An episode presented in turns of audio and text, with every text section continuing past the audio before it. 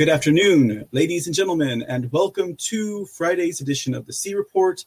That would be, yes, Friday, June 25th. And we are coming to you live on the Foxhole app and also on Twitch and Turbo. I hope everyone is having a great afternoon. I know I am. Uh, it's been a pretty uh, busy week, but a good week nonetheless. We can always be thankful for busyness because busyness is what keeps the world moving or something like that. But, anyways, ladies and gentlemen, good to be back. I'm your host, Mr. C, and I'll be giving you some pretty good headlines today. Now, let's just get a little bit caught up here, ladies and gentlemen, because it has been pretty crazy. Now, uh, I was off the air, what, the previous two nights. Uh, we weren't here live on the C Report. Of course, uh, if you tune into the show on the reg or you're in my Discord, you probably know what was going on. So, uh, I had some stuff coming up in my family the last couple of days. My sister was having surgery, so I've just been tending to them. So thank you all again for your prayers, your warm wishes, your positive energy, all that good stuff. And it is good to be back on the air with you guys on this Friday evening. Now, let me tell you what. This is why it's uh this is why you don't take a day off, let alone two. Now, in the last two days that I've been off, so many things have been happening around the current events and news cycle.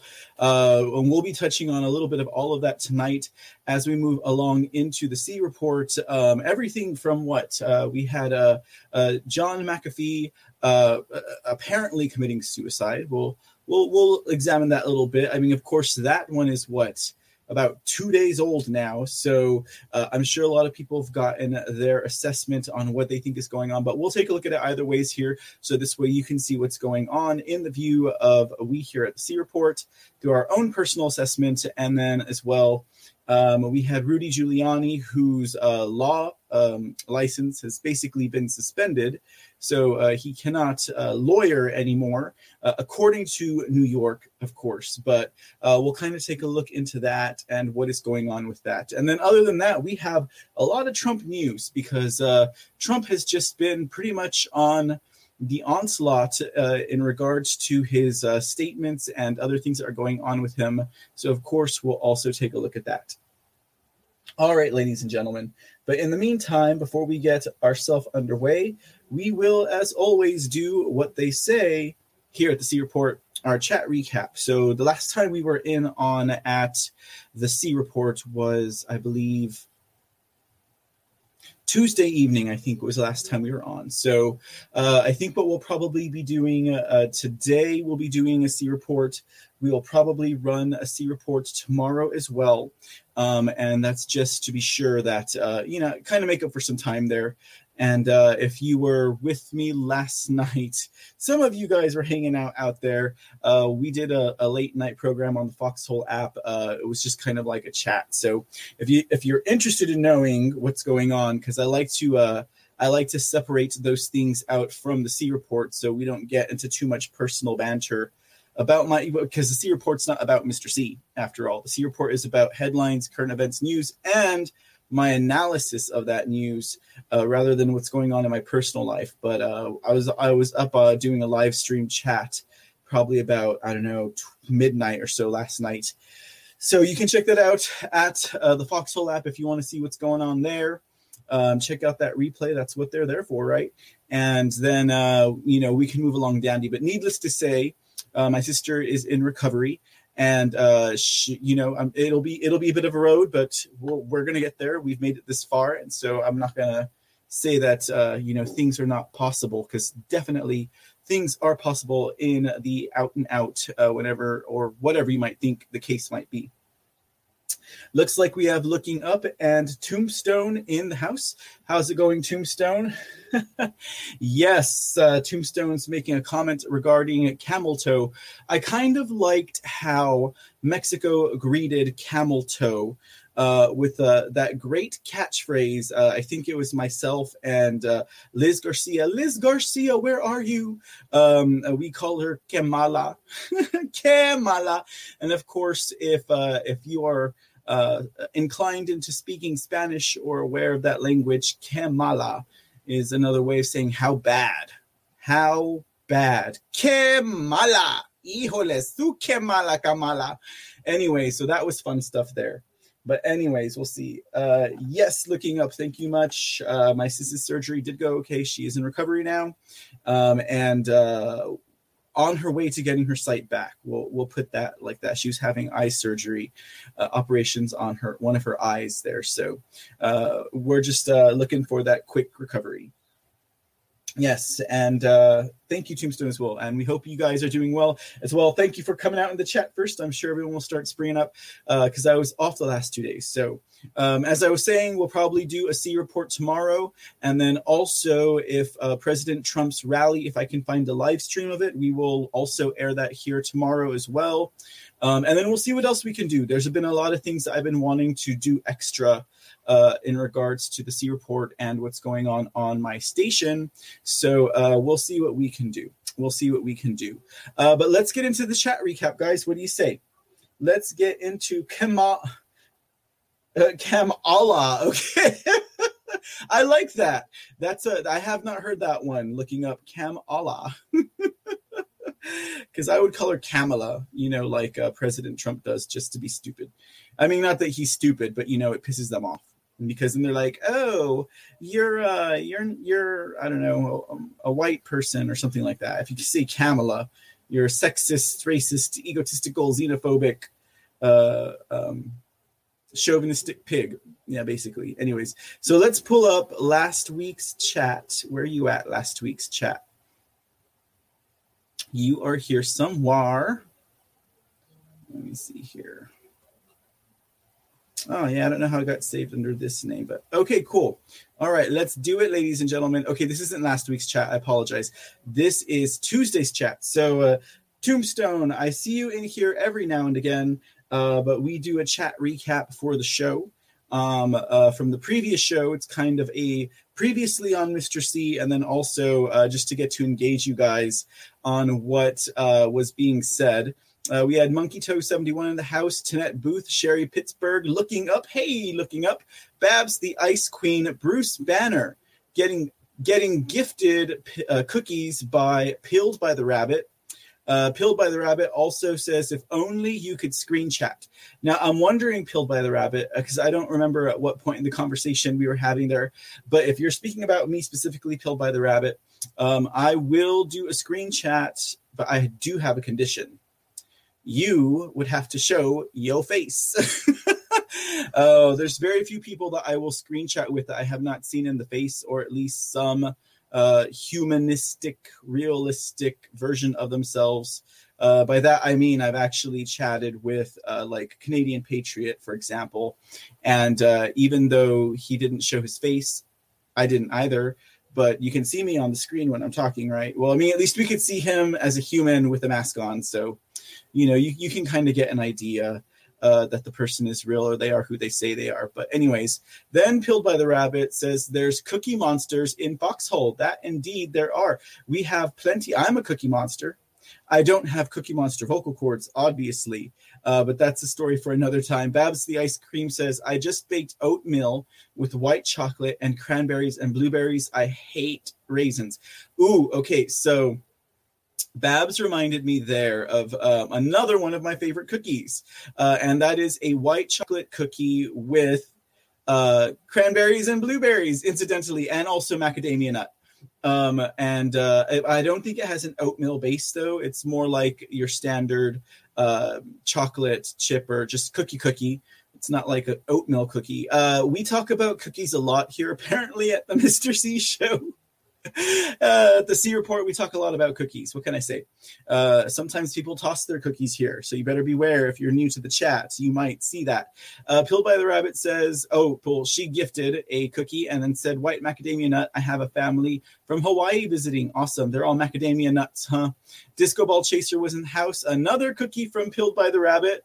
Uh, I mean, yeah, it says uh, double chocolate chunk proxy for due diligence. So thank you. That was a cookie by way of due diligence. Now, I've never heard it, but I done heard tell that due diligence does a great sound effect whenever he's eating his cookies.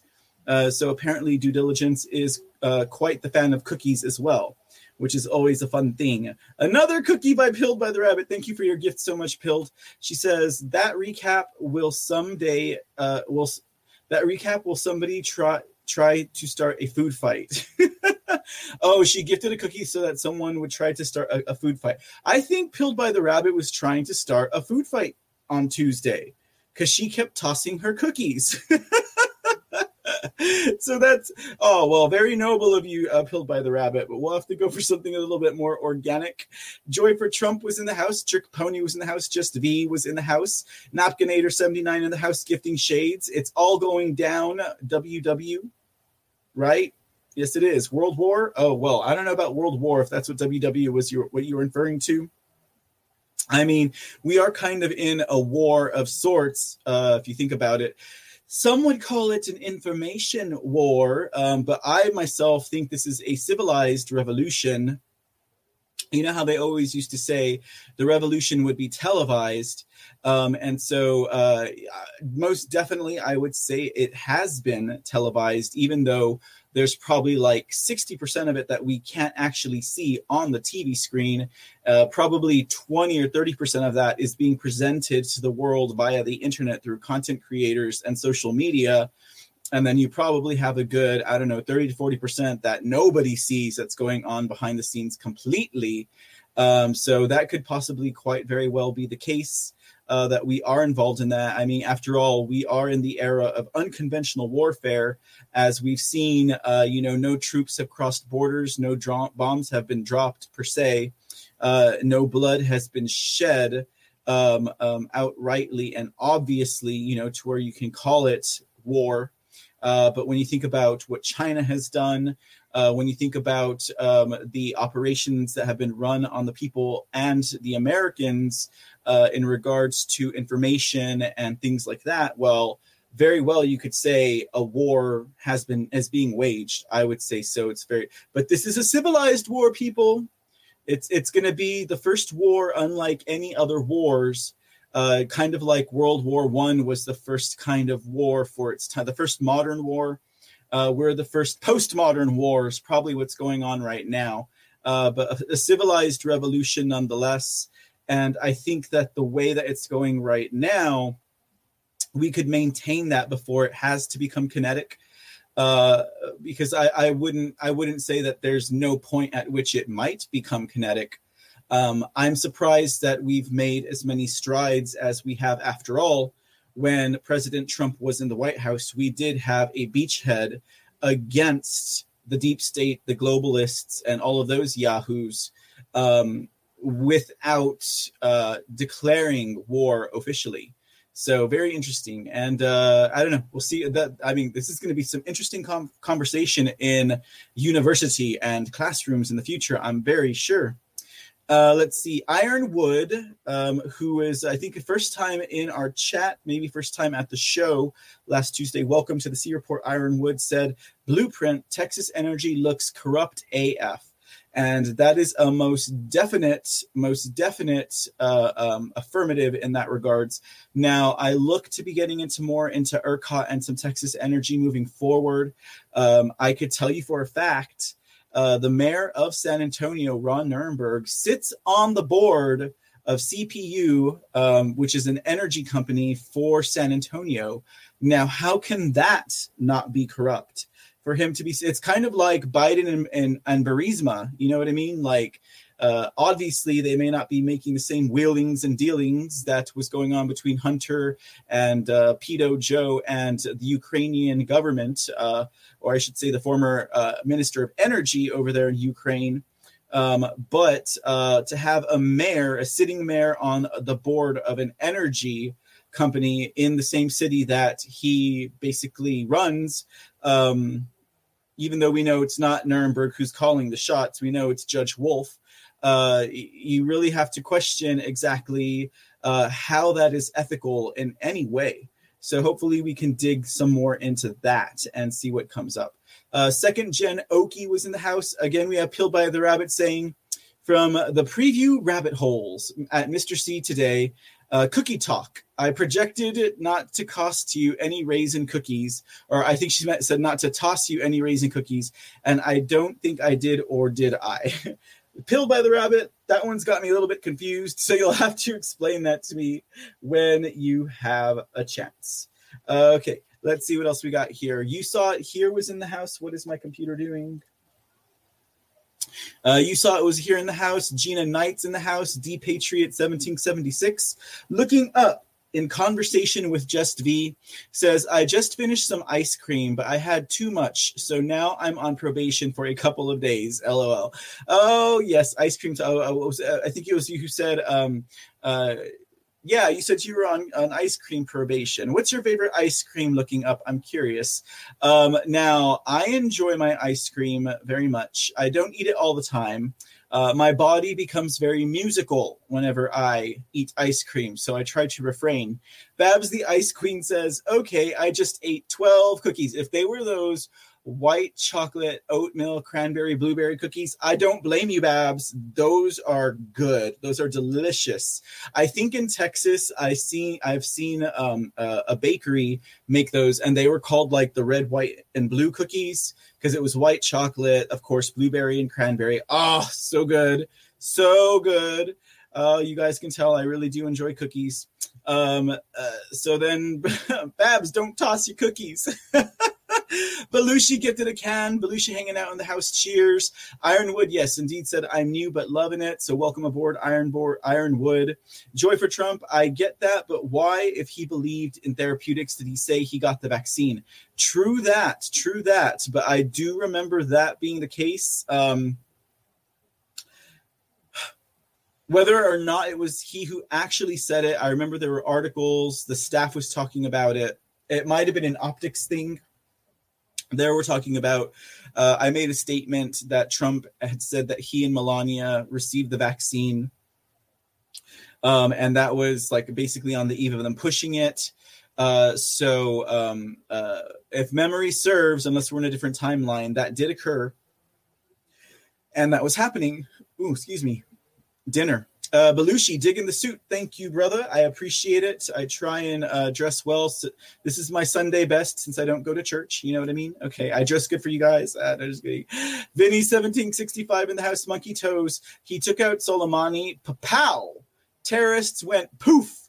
Yes, that was uh, that was a pretty big feat there. Now I know when that occurred I didn't realize how big a deal that was that he took out Soleimani. But I think the more interesting uh, things that occurred around that, uh, that stuff was pretty interesting to me. You know, how basically they had uh, taken out. Um, the uh, they had taken out the communications that uh, some of the uh, deep staters, the globalists, were receiving. Now, in this regards, you know how like Chuck Schumer and Hoods Pelosi were saying things like, I didn't receive any communication about this. I didn't even know it was going down. Because obviously, if they had known it was going down, they would have leaked it to their, you know, proxy armies over there in the Middle East. And Soleimani would have been able to get away. Um, but Trump, as we saw in uh, that one um, what was it now? It was that one uh, episode, show, program, whatever you want to call it, report. It was in that one report from Millie Weaver that we saw that they had used the National Reconnaissance Office and it's deep, uh, uh, not deep state, obviously. It's uh, it's uh, uh it's a deep uh, high atmosphere i guess you could say. Well it's it's higher than atmosphere. It's it's not deep space but it's deeper than the satellites that currently orbit the earth but they have satellites that are behind that. That's the nro for you guys. And uh, you know uh, they were able to uh, to do to maneuver around the globalists communications etc uh, and utilize uh, its newest branch of military the um, um, Space Force in order to achieve the goals of taking out Soleimani and not allowing the bad actors of Congress to be privy to that information and then able to leak that information in order to protect their assets over in the Middle East. So, very big, very big accomplishment there. Very good. Uh, looking up, coming in with some information about the United States seizing a news station in Iran. Uh, now, I'd heard something about that. Uh, Uh, but let me see here. I actually had that. Let's go ahead and pull that up real quick. We're to bust into some news right here while we're doing our uh, recap for today. Uh, so let's check that out, guys, because that's some pretty interesting. It says U.S. takes down Iran-linked news sites, alleges disinformation. Okay, so let's see what's up here. Uh, I meant to go into this a little bit earlier before I got on air, but uh, why not just why not just pop it up right over here, right? Okay, let's see. Go away. That needs to go away. Okay, cool. All right. Oh wait, there it is. Okay, so this came from the Associated Press on the 22nd. So this is still pretty hot off the press. Uh, thanks for linking the article in there, looking up. Uh, let's see, it says here from Dubai. Uh, American authorities seized a range of Iran's state linked news website domains they accused of spreading disinformation. The United States Justice Department said Tuesday a move that appeared to be far be a far reaching crackdown on Iranian media amid heightened tensions between the two countries. The Justice Department said 33 of the seized websites were used by the Iranian Islamic Radio and Television Union, which was singled out by the United States government last October for what officials described as efforts to spread disinformation and sow discord among American voters ahead of the 2020 elections. Now, that's pretty interesting there. Now, um, I don't know. Uh, I, I, would pause right here and say uh, it's very possible that the Iranian government was doing that. Uh, one question, and maybe maybe as I read this article, it will answer those questions. But if it is indeed the Justice Department that made this move, that's going to be the just that's going to be Biden's Justice Justice Department. Okay. Um, I, I don't see that any uh, holdovers, leftovers, leaveovers from the Trump administration would still be involved at this to a point.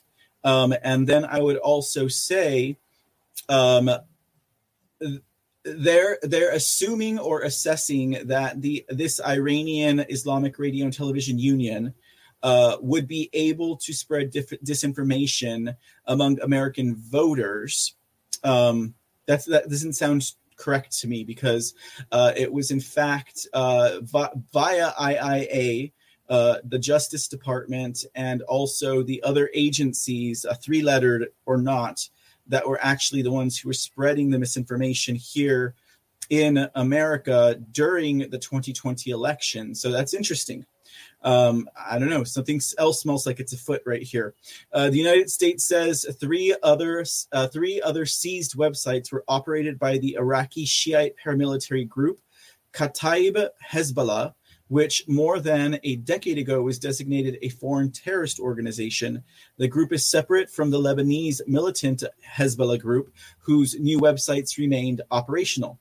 Now, if I'm not mistaken, the Lebanese Hezbollah group is a proxy army for the globalists against Syria and Israel, if I'm not mistaken. Uh, the website domains are owned by United States companies the domains are owned by the United States companies, okay. But despite the sanctions, neither the IRTVU nor KH obtained the required licenses from the United States government before using domain names, according to the Justice Department. Uh, the Justice Department announced came, announcement came hours after the Iranian state-run news agency IRNA revealed the United States government seizures without providing further information. The takedowns come as world powers scramble to resurrect Tehran's tattered 2015 nuclear deal, and just days after the election uh, victory of Iran's hardline judiciary chief Ebrahim Raisi. Uh, on Monday, Raisi, known for his hostilities to the West, staked out a hardline position in his first news conference he ruled out the possibility of meeting President Joe Biden or negotiating over Tehran's ballistic missile program and support for regional militias. Concerns the Biden administration wanted to address the future. Okay, so they're already telling you what's going on here. Like, if you know what's up. Okay, so if you think about the Iranian nuclear deal and what was going on there with President Barack Obama and him wiring billions of dollars. No, no, no, I take it back. He didn't wire it he sent it on pallets of cash, but he did wire some of that, right? he wired some of it saying that they sent the billions of pallets of cash because they had no ability to wire the money. And then he ends up wiring it anyways, right? So billions of dollars goes to Iran. And then when Biden comes into office, optically speaking, he has a, um, he has a uh, um, uh, an executive order that basically removes the um, tariffs or he removes the freeze on assets that billions of dollars of money was frozen, assets were frozen uh, that were to be sent to Iran. He unfreezes it. So now, okay, so this is why, to me, this is kind of why this is happening. They seize this, uh, uh, you know, uh, media company or whatever it is, right? Because they don't have control anymore over there. Because apparently, there's a new sheriff in town, this uh, Abraham Raisi, uh, and this guy, uh, this guy, uh, Iran's hardline judiciary chief, um, they're trying to resurrect. They're trying to so they're trying to resurrect the nuclear deal. Now, do you if you guys remember the, some of the details of the nuclear deal? Basically, Iran would have the ability to grow their nuclear capacity without anyone being able to really police that. Now, there was some language in the deal that said that basically uh, they would uh, they would be policed, but it was only on their old and confirmed nuclear growing webs uh, uh not websites nuclear glowing growing sites. Nothing new, and also it would be someone from the Iranian government that would do it, not some other international figure or anything like that. So basically, they were being given free reign. They're being able to, uh, the crazies were being able to assess the crazies in the crazy house, basically, is what would be going on here. So that would be growing uh, this terrorist nation or those who back terrorists. Um, and and who's to say? Because you know the way the united states has played with a lot of middle eastern or any countries in fact especially those who uh, host terrorists and promote that kind of thing uh, that they will be their friend uh, to a point that they can use them. And then you know years down the line they'll turn on them and make them enemy number one so that to me, I mean, they want, they want, they really want to break up uh, anything else that's going on in the Middle East because we know that they've been after Syria the longest in the Middle East. They need Syria. They got Iraq. They get Syria, they can get Iran. They haven't gotten Iran. So, in my opinion, they're still using Iran as that proxy army to help just cause chaos in the Middle East. And that's what I see Obama's uh, palette, you know, give of money as being a big, um, you know, conduit for them to support that mission, especially because if they're sending pallets of cash to, you know, a terrorist-backed country, uh, there's no telling where that cash is going to go, who it's going to fund, what it's going to do. We don't know because you can't trace cash. Obviously, we don't know how many. We don't know how much of that money is going to come back into the United States and line the pockets of the people who are being supported by uh, Iranian um, um, lobbyists and stuff like that. Now, there were a lot of them. We did we did a show. We did a show on that. We reported on that probably like almost two months ago, uh, where we were talking about all of the Democrat and Republican uh, con- congressional um, um, representatives who were actually part of that Iranian lobby. They were receiving a bunch of money from Iran. That's very interesting to me because they want to get this going again. So perhaps this uh, this uh, you know uh, news station or whatever it was, this uh, radio and television union perhaps they were standing against them. Uh, you always have to look at things backwards with these these kinds of things because that's where you really find out what's going on. Like when they say the Americans are backing the rebels in X Y Z country, quite often the rebels are like the Taliban, uh, but they're saying that they're the rebels uh, fighting for democracy, but it's actually America using democracy as a cover oh, and saying they are the rebels, even though that's America's proxy army to invade them uh, because they're funding them, they're sending them weapons and stuff like that. Usually that's what's going on here that's usually what we're seeing whenever we're talking about the Middle East and uh, America's involvement with these rebel forces. They're usually not rebel forces, they're usually terrorists, and they're trying to overthrow um, a, a, government that the Americas or the globalists or the Western backed uh, uh, deep staters don't want to have in power or they can't get them. So they're using all of this sham proxy war in order to take over that country. And we just so happen to still be using Iran to that point. Like we're still using them. We want them to grow their nuclear capability so we can ha- help them develop their bombs and their nuclear warheads so they can drop a bomb anywhere they want. And then after that happens, we'll turn on Iran and then we'll go in there and then we'll take over Iran, you know, and then uh, the globalists will have full control of the Middle East. They don't have Syria. They uh, they wheel and deal with Iran, uh, but those are probably maybe two of the last countries that the globalists, like the real, you know, the real the people that we've been fighting up against here in America, like the behind the scenes people, behind the curtain people, those are the ones that uh, they don't have full control over, and that's why they go after them. That's why they go after Syria. Uh, that's why that's why uh, a country like Russia is painted as our number one enemy because Russia kicked out the globalists some years ago, and they are bitter and they are pissed and they want Russia back but they're going to use America, the United States of America, in order to try and get them by making us enemies. Uh, so yeah. Anyways, that's just my assessment. Let's let's finish up this article. I'm glad you dropped this in there, looking looking up. This is very interesting. Uh, relations between Iran and the United States have deteriorated for years following President Donald Trump's withdrawal from Tehran's nuclear deal and the return of devastating sanctions on the country. Yep, yep, yep. Um, it says it right there. That decision has seen Iran over time gradually abandon every limit on uranium enrichment. The country is now enriching uranium to 60%, its highest level ever, though still short of weapons grade levels. Iran provides support to militant groups in the region, such as Lebanon's militant Hezbollah and Yemen's Houthi rebels as it seeks to wield its influence far afield and counter its foes. On Tuesday, visiting the addresses of a handful of sites, including Iran State Television's English language arm Press TV, Yemeni Houthi run Al Masri satellite news channel, and Iranian State TV's Arabic language channel Al Alam produced a federal takedown notice. It said the websites were seized as part of a law enforcement action by the United States Bureau of Industry and Security, Office of Export Enforcement, and the Federal Bureau of Investigation. What the hell do we have business doing over there, especially the FBI? The FBI was originally created as what across an interstate, like kind of commerce type of uh, policing, and now they're over there in frickin' Iran, uh, seizing assets and taking over, uh, you know, um, uh, media uh, companies. That that's not their job.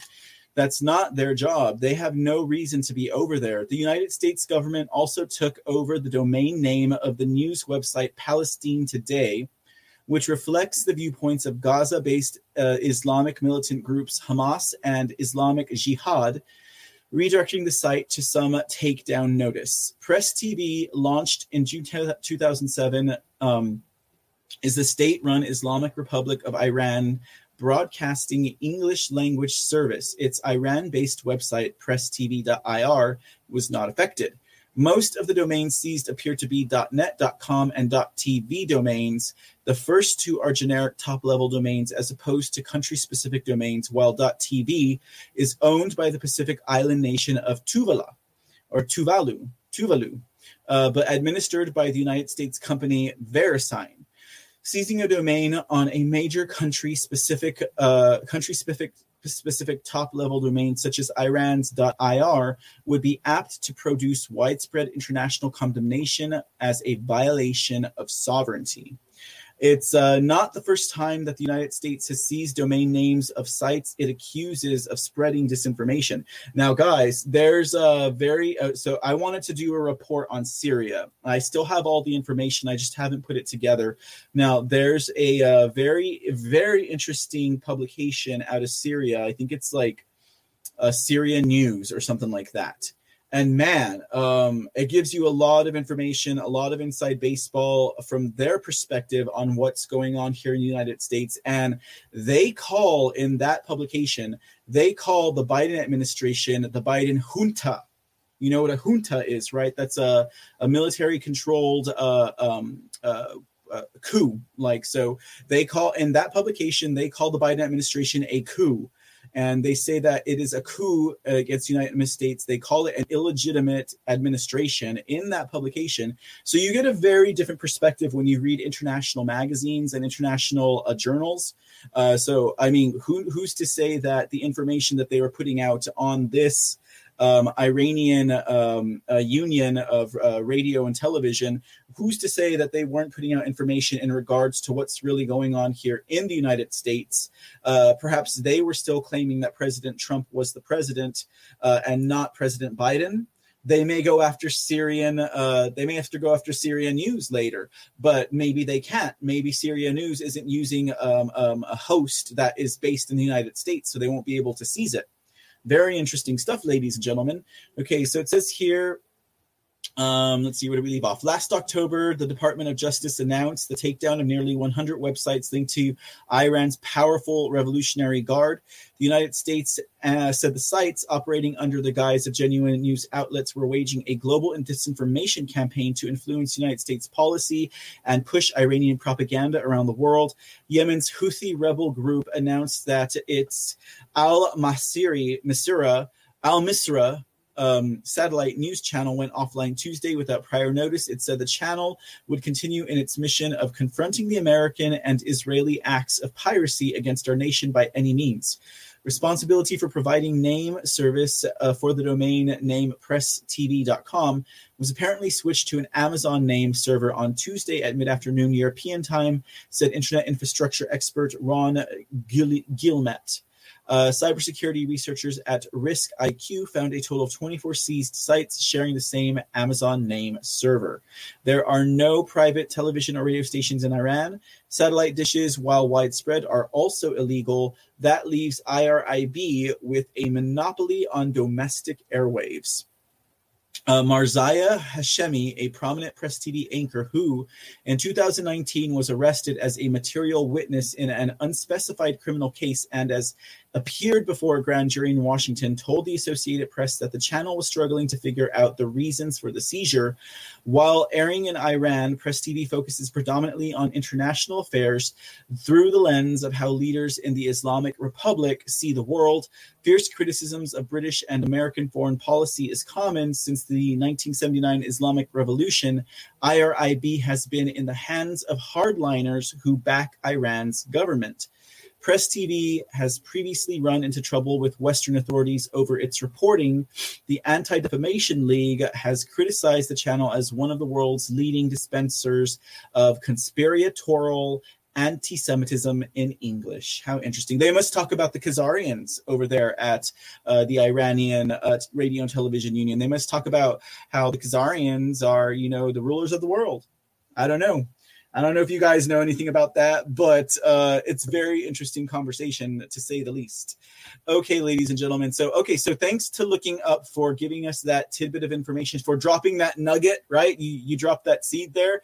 That was a very interesting article to go over, something that I was not aware that was happening, uh, but good to know. Very good to know indeed. Uh, and that's kind of just my spin uh, on my understanding of how the world political scene works uh, especially when it comes to America's involvement in other countries. Now, in saying the things that I'm saying, I'm not saying at all by any means that Iran is a good country. Like, we know about how things are kind of run over there, what the, the government is like, etc. I'm not, I'm not, you know, I'm not pitching a tent, as it were, for Iran. Uh, I'm just saying, you know, in my assessment of the way that politics work, they're being used by the American government. They're wheeling and dealing, playing games, etc. Uh, but uh, it's pretty interesting. It's pretty interesting. I, am definitely not pro Iran, but uh, I am pro sovereign nation, and uh, I am pro people being free. So, I mean, I know they're not free over there but they definitely are a sovereign nation uh, compared to America, anyways. We're not as sovereign as the people of I, or at least the uh, the dictators of Iran, uh, or even Russia. You know, because like I said, Russia they run their government. They indeed are a sovereign nation. They kick the globalists out, and that's why the globalists do not like Russia. Anyways, all right. So thank you again, looking up for bringing that to the C report. Now let's get back to our chat. room. That was pretty good. That was pretty interesting. What a what a way to start off the C report today, right? Okay. Now let's get into the rest of our chat recap. Uh, let's see what else we have going on here. Um, Monkey Toe. Okay, we talked about Solemnity. Uh, uh, his pants must fit like a glove, says D Patriot 1776. I think you're referring to Stelter. because let me tell you what, right now my clothes are fitting me like a glove. I've had too many cookies, guys. Okay, pill by the rabbit. Woo woo happens not when you've been drinking, but when you haven't ha- haven't, and something very strange happens, and everybody thinks you've been drinking. Okay, so we're talking about going full woo woo. woo, Paul, woo. Okay, that'll be interesting. Um, okay, so the cat is out of the bag. It's no, it's no, no secret. Will I will be a guest on Loyal to the Foils show on Tuesday of next week. I think that's the 29th. I'm very much looking forward to it. She goes. The show will be on about 7 p.m. Texas time. So here's a heads up, ladies and gentlemen. We will be doing a C report at 3 p.m. or 4 p.m. Texas time on Tuesday, the 29th. We'll probably do about an hour or so, uh, and then uh, maybe two hours. We'll see. As long as I got time to make dinner and eat it, uh, then I can, and then after that, I'm going to join Loyal. There's no telling what we're going to talk about. I mean, I have some ideas of some things I would like to talk about, um, but but you know, uh, the the host shall direct the way, and I think I think it'll be a fun time. So uh, you guys make sure that you bookmark that somewhere. C report 3 p.m. Tuesday, and uh, what do you call it? And then we got uh, Mr. C on Loyal to the Foil at 7 p.m. that same night. It's going to be a fun night, ladies and gentlemen. You guys like Loyal to the Foil. I know you do. And I most definitely enjoy uh, Loyal and her work. So it will be definitely a great time. A great time. Let's see. Uh, we got some people over joining us at Twitch right now. We got Morgan Wallen 1994. Howdy, Morgan. How you doing? And then uh, we also have Rask. keep dropping my light. Raskolnikov, the murderer. McAfee. I much for. That's a good one. That is a good one. Uh, well, let me just put it on the screen here. Uh, Raskolnikov, the murderer, says McAfee. I much prefer McCafe. you know, it's because we there's so many. Okay, I used to say McAfee. Okay, but it's Matt. It's uh McAfee. It's McAfee, not McAfee, not Ma- uh, McAfee. It's McAfee. It's McAfee. Okay, like I figured that much out in my life. Okay, but this I prefer Mac McCafe. that's some great stuff right there. Uh, that's I, you know, you know, Raskoln, Rask, Raskolnikov, the murderer. I would just much rather have my espresso and water, and I'm good. I don't need no milk or soy. No, thank you. I'll, I'll take it straight black and uh, strong, please. Very strong. we'll talk about McAfee in a little bit. We'll we'll do some closing. Now everyone's all over this McAfee thing, dude. Like everyone, and and it serves right. There's a lot of speculation that can come out of that, and as well as like Mr. C takes two days off to be with his family and uh, the whole world goes to pot. Just kidding. If the whole world had really gone to pot, you know what? What would suck? Say something comes up, and I'm not on the air, and it's like Hillary Clinton's been arrested, and they dropped a bomb on somewhere, or you know, like uh, a Q comes out, and uh, you know, stuff like that, or or or um, they've arrested John Brennan. He's being executed right now as we speak, and I'm like, oh why did I not do the news today? like, oh no. Anyways, okay, so good stuff there. Thank you, Raskolnikov, the murderer, for that. I appreciate that laugh. That was great.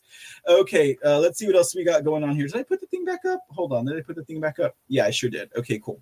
All right. So what? Well, well, we're still doing our chat recap from Tuesday, ladies and gentlemen. Just in case you forgot, I know that's why I do it. Uh, let's see here. Gina Knight says it needs to go public to fight it along with executions.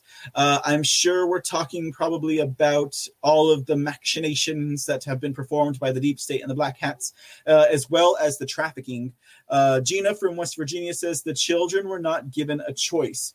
Why should we be protected from the horrors? Indeed, indeed, Gina from West Virginia. Why should we be sealed away? Why should we be uh, sheltered from the terrible things that people are doing to children, right? When they didn't have a choice in it. Uh, she goes on to say, we need to know in order to prevent it from ever happening. That's what I say.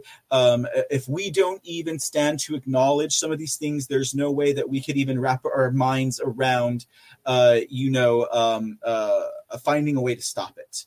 So yeah, I, I, totally agree with you there, Gina from West Virginia. D Patriot 1776 says the lockdowns woke up a lot of people. Indeed, they did.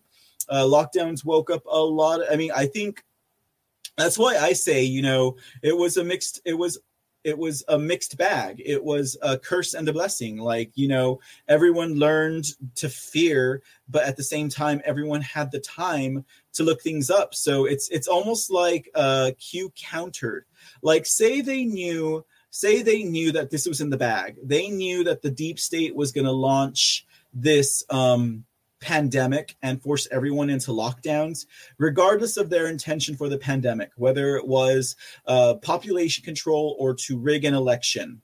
Uh, the Q they made the Q team as a defense against that, so that while the people were in lockdown, they could start to research uh, and so that's kind of like where I think it's a mixed bag. It was a blessing, but at the same time, um, you know, it it just it it it served its purpose for them as well. But it uh, ultimately, I think, is blowing up in their face. Someone's asking me if I'm against racism. I, I mean, that's a pretty big no brainer. Why would you ask someone that unless you weren't like, I don't know, a 22 year old, like, I don't know, millennial social justice warrior? Like why would you ask someone are you against that's a no-brainer my friend. Like that's a stupid question. You're stupid coxino. Can i say that you're stupid and not be racist? Because i think you're stupid. Anyways okay. So uh, let's see here. Grow up you need to grow up and grow something all right uh, let's see what else is going on here um, you saw it here. Welcome to the C Report. Was in the house says all the UFO talk today and fire in the sky in on is on. I think is what they said. Um, were we talking about UFOs? Looking up says Podesta is freaking out and telling uh, Biden's to release the UFO files. LMAO.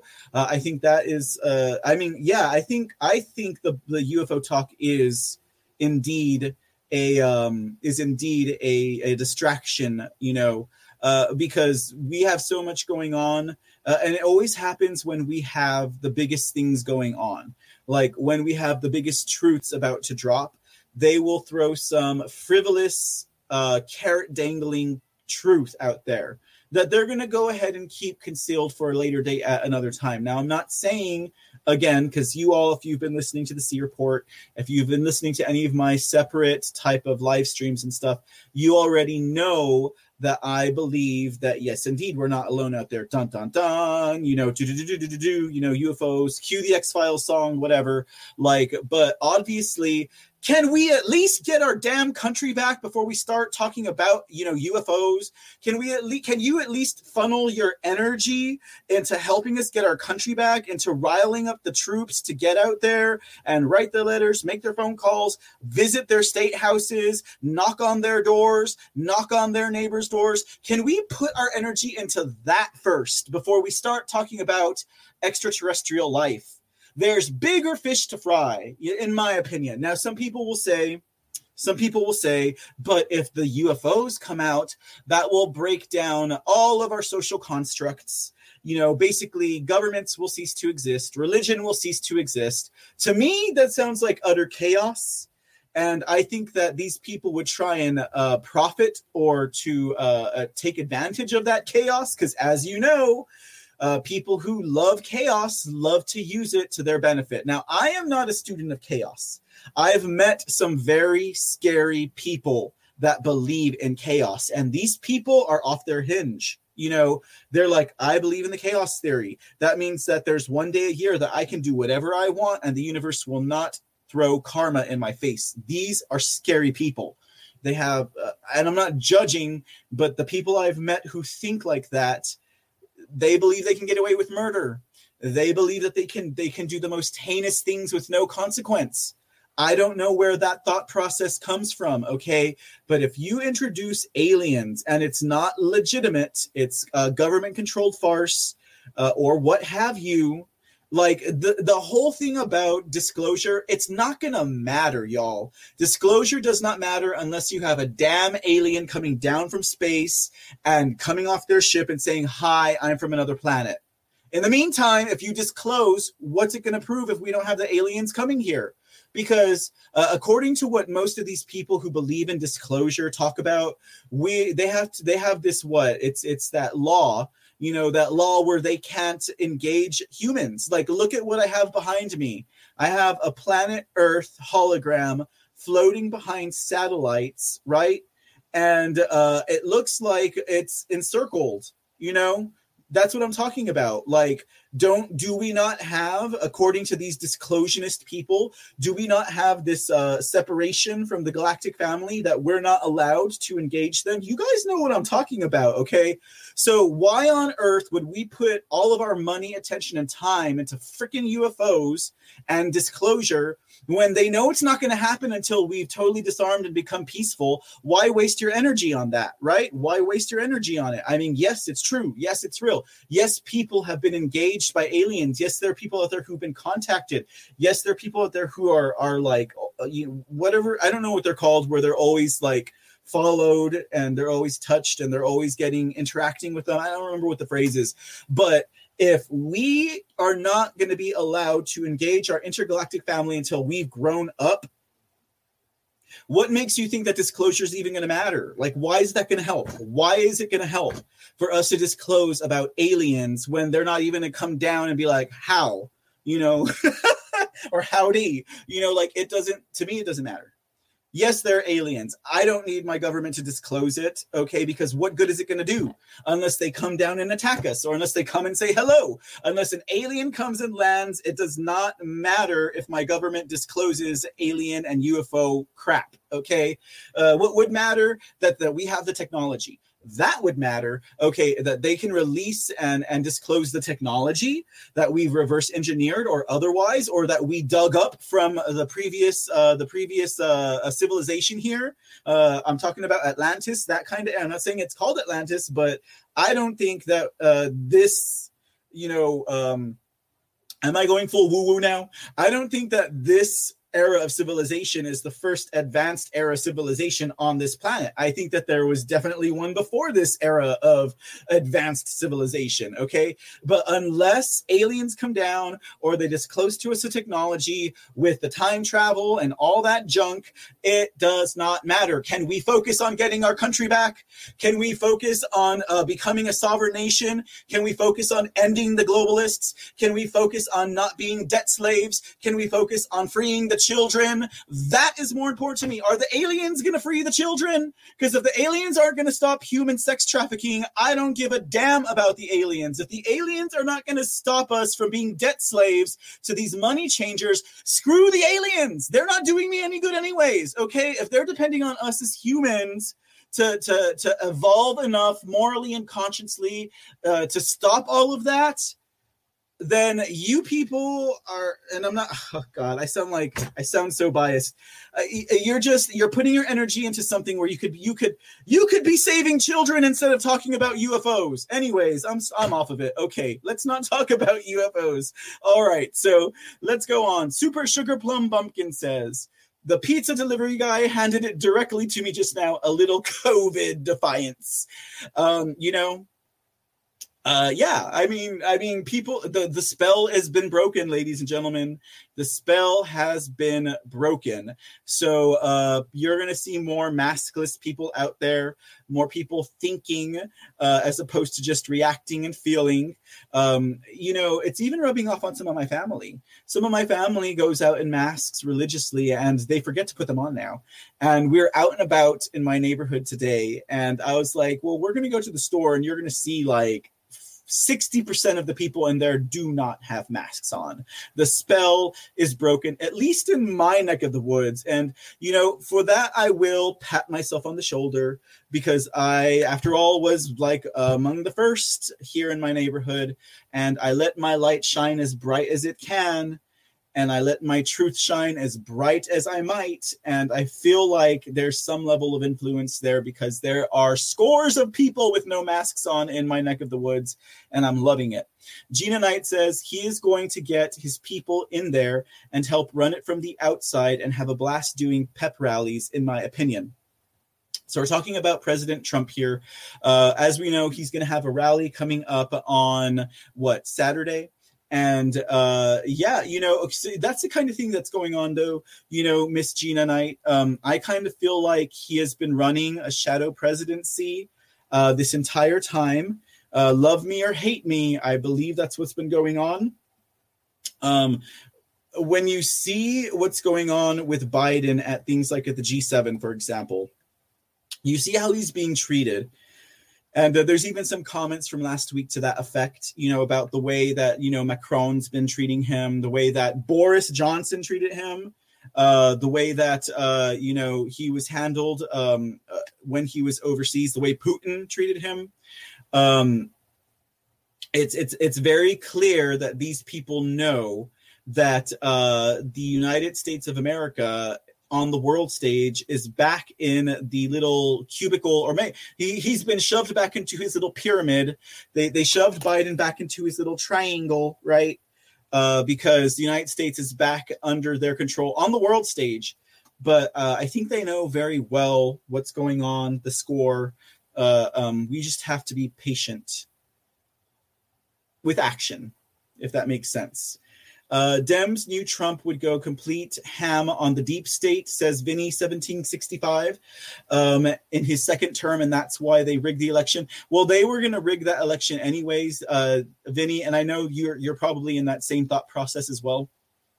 Um, but yes, I totally concur. Uh, they Trump would have gone ham. Like it was my opinion that in his second term he would have most definitely ran on ending the central bank. But at the same time, I don't know that there was enough, uh, you know, uh, conscience. Uh, what do you call that? Uh, collective conscience knowledge, subconscious uh, shared knowledge about what uh, a central bank does or how the money currency system works in the United States. I don't know if there's enough of that general knowledge out there for him to even ran on that without first um, you know educating the american people about how all that works because interesting enough through all of this process between you know um, i mean in, in 08 and before ron paul was the one who was waking everyone up to this uh, but after ron paul left the stage in 12 and, and, even with Rand Paul, Rand Paul didn't run on the Federal Reserve and ending the Federal Reserve and stuff stuff like that. Um, uh, President Trump never vocally took that up, even though he honored Old Hickory on his grave, even though he had um, a portrait of Andrew Jackson hanging in his Oval Office. Um, there was never that conversation about the role that the banks play, and I think that that I guess was just a deeper level of understanding, uh, a further initiation into the truth of this reality that the American people had not picked up on yet enough to have a conversation about it. And really, that's what it boils down to. Um, if you think about the way that they rig and the way that they study everything in the media, like with news and like with uh, um, you know statistics and de- demographics and all of that stuff, like they really study that stuff and if the percentages don't show that there is enough understanding by enough people to move forward with a topic or an idea or stuff like that, they're not going to do it because it'll be like throwing their pearls to swine. They will not get any traction on a certain thought or idea if not enough people are aware of it. And that's why they have things like, um, you know, uh, what is that term again? Uh, where they, uh, they, um, they they like uh, uh, they they put things out there for people to kind of uh, pre- predictive programming. That's where they start putting out the predictive programming ideas. You know, that's why I think that uh, since the inception of religion and its ability to control people, and I'm not talking about specific religions, I'm not talking about spirituality, I'm not talking about people's personal connections to their beliefs and their God. I'm talking about religion as an institution. Like you throw out Armageddon, Armageddon, Armageddon, tribulation, tribulation, tribulation, end of the world, end of the world, end of the world, and that's repeated over centuries, and then it's uh, calcified and crystallized and the end times in 2000 and every movie that you're putting out there is about the end of the world and nuclear war and and aliens invading and and the earth turning on you and and healing itself and all of this end time end time death destruction destruction. When it happens humans are already predisposed to accept it because they've put that into your mind Okay, so that to me is predictive programming. I don't know about Captain America, but like that kind of thing is what I'm talking about. And so um, uh, that's just that that whole thing is is humans uh, humans we the people we we we did not we were not some of us were not engaged enough to have that discussion about the banking systems and why that's bad but I I always romanticize that when Trump was going on to a second term, he would really be coming down on the central banks and and running on that platform a la Andrew Jackson, like kill the banks, I will route them out. You know, these are this is the root of all evil, etc. But um, but no, if not for that, yes, he would have definitely gone ham on the deep state, and I think that would have been something to see for sure. Excuse me. All right. We had Empress Bitch to you in the house. Howdy, howdy. Uh, Gina Knight. Um, Gina Knight in a conversation with Sherry Pittsburgh. We're talking about Nancy's laptop here. Says that's the one I want to see the most. We already have a good idea on the others Hunter's laptop and Wiener's laptop. The Wiener Hunter's laptop. Then you have Hood's Pelosi's laptop. You got to wonder what was on Nancy's laptop? Very good question indeed. Uh, let's see, Empress bitch to you. We have not yet went through the 10 days of darkness. When it happens, don't panic. Sugar Plum Bumpkin says, we have prepped a little for 10 days of darkness, but can't tell you how. First rule of prepping is don't say what you have. Those are interesting conversations. Um, uh, uh, for me, I, I, I could not comment on the 10 days of darkness. Um, I, I just can't because I don't know if it's going to be an actual power out grid thing or if we're talking about 10 days without you know there's no saying darkness could be so subjective and metaphorical and symbolic as as realistic and actual that I couldn't tell you that the 10 days of darkness means that we're going to be off the power grid. You know what I mean? Uh, I couldn't speculate that, let alone um, uh, project that. That does not mean that we should not prepare, however. So it's a good thing that uh, Empress and uh, Sugar Plum are. I know I've done a little bit myself, but I'm not going to tell you how. Looking up says, and here we have Pito Anderson. How did your brother really die? Pipe lips.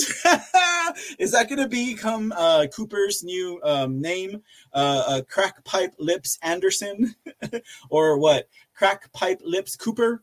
Um, yeah, I mean it could be the Botox. I mean that's why his upper lip don't move. Either that, or you know, all the acids have kind of eaten away its ability to move. One or the other. I'll take it either way. A uh, good question. How did your brother die? And is your brother, in fact, Kathy Griffin?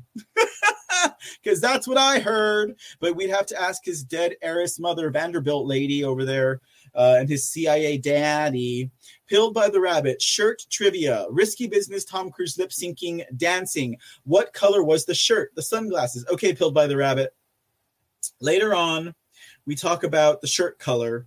Now, you said it was pink, but I clearly remember Tom Cruise in a white shirt and white tidy whities sliding across that floor. So maybe this is a matter for the Mandela effect. I don't know. I don't know. I was gonna wear a pink shirt tonight, but it just it doesn't look good with the red, you know. So I refrained.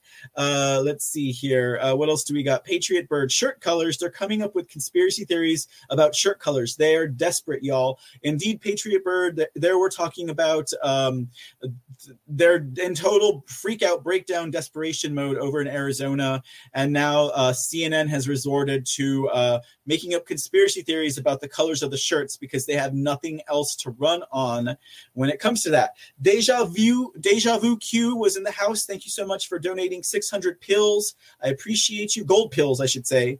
Because uh, if I just say pills, the trolls will be like, aha, they're trading drugs over there. Okay.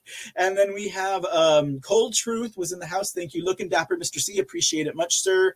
Um, don't point your pinky finger at me, says Joy for Trump. Is that a thing? it's like, okay, you know how some people will do this thing where they scratch themselves or they push up their glass, but they'll use their middle finger, and that's their way of saying, you know, screw off or whatever.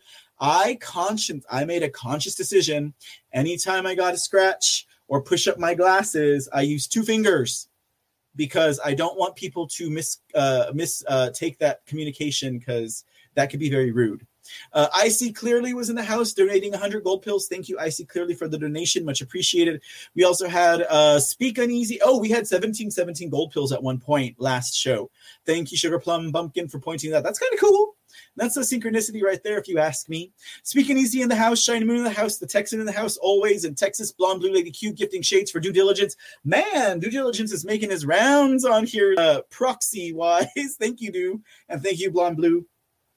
Uh, Speaking Easy donated a thousand gold pills. Thank you very much, uh, Speaking Easy, for that donation. Uh, says he's digging. Uh, he he. Sorry, thanking me for hard work and digging and reporting. Uh, God bless you, uh, and likewise, many blessings, sir. Seventeen angels with a cookie. Blonde Blue Lady Q with some shades. Blonde Blue Lady Q says Putin ordered Biden. Uh, where'd I go? Where'd you go? Oh, there it is. Uh, Putin ordered Biden around like a boss. Uh, looking up says, so did Macron. Yes, we addressed that. Most definitely. Gina Knight says Putin would have handled, handed his ass to him.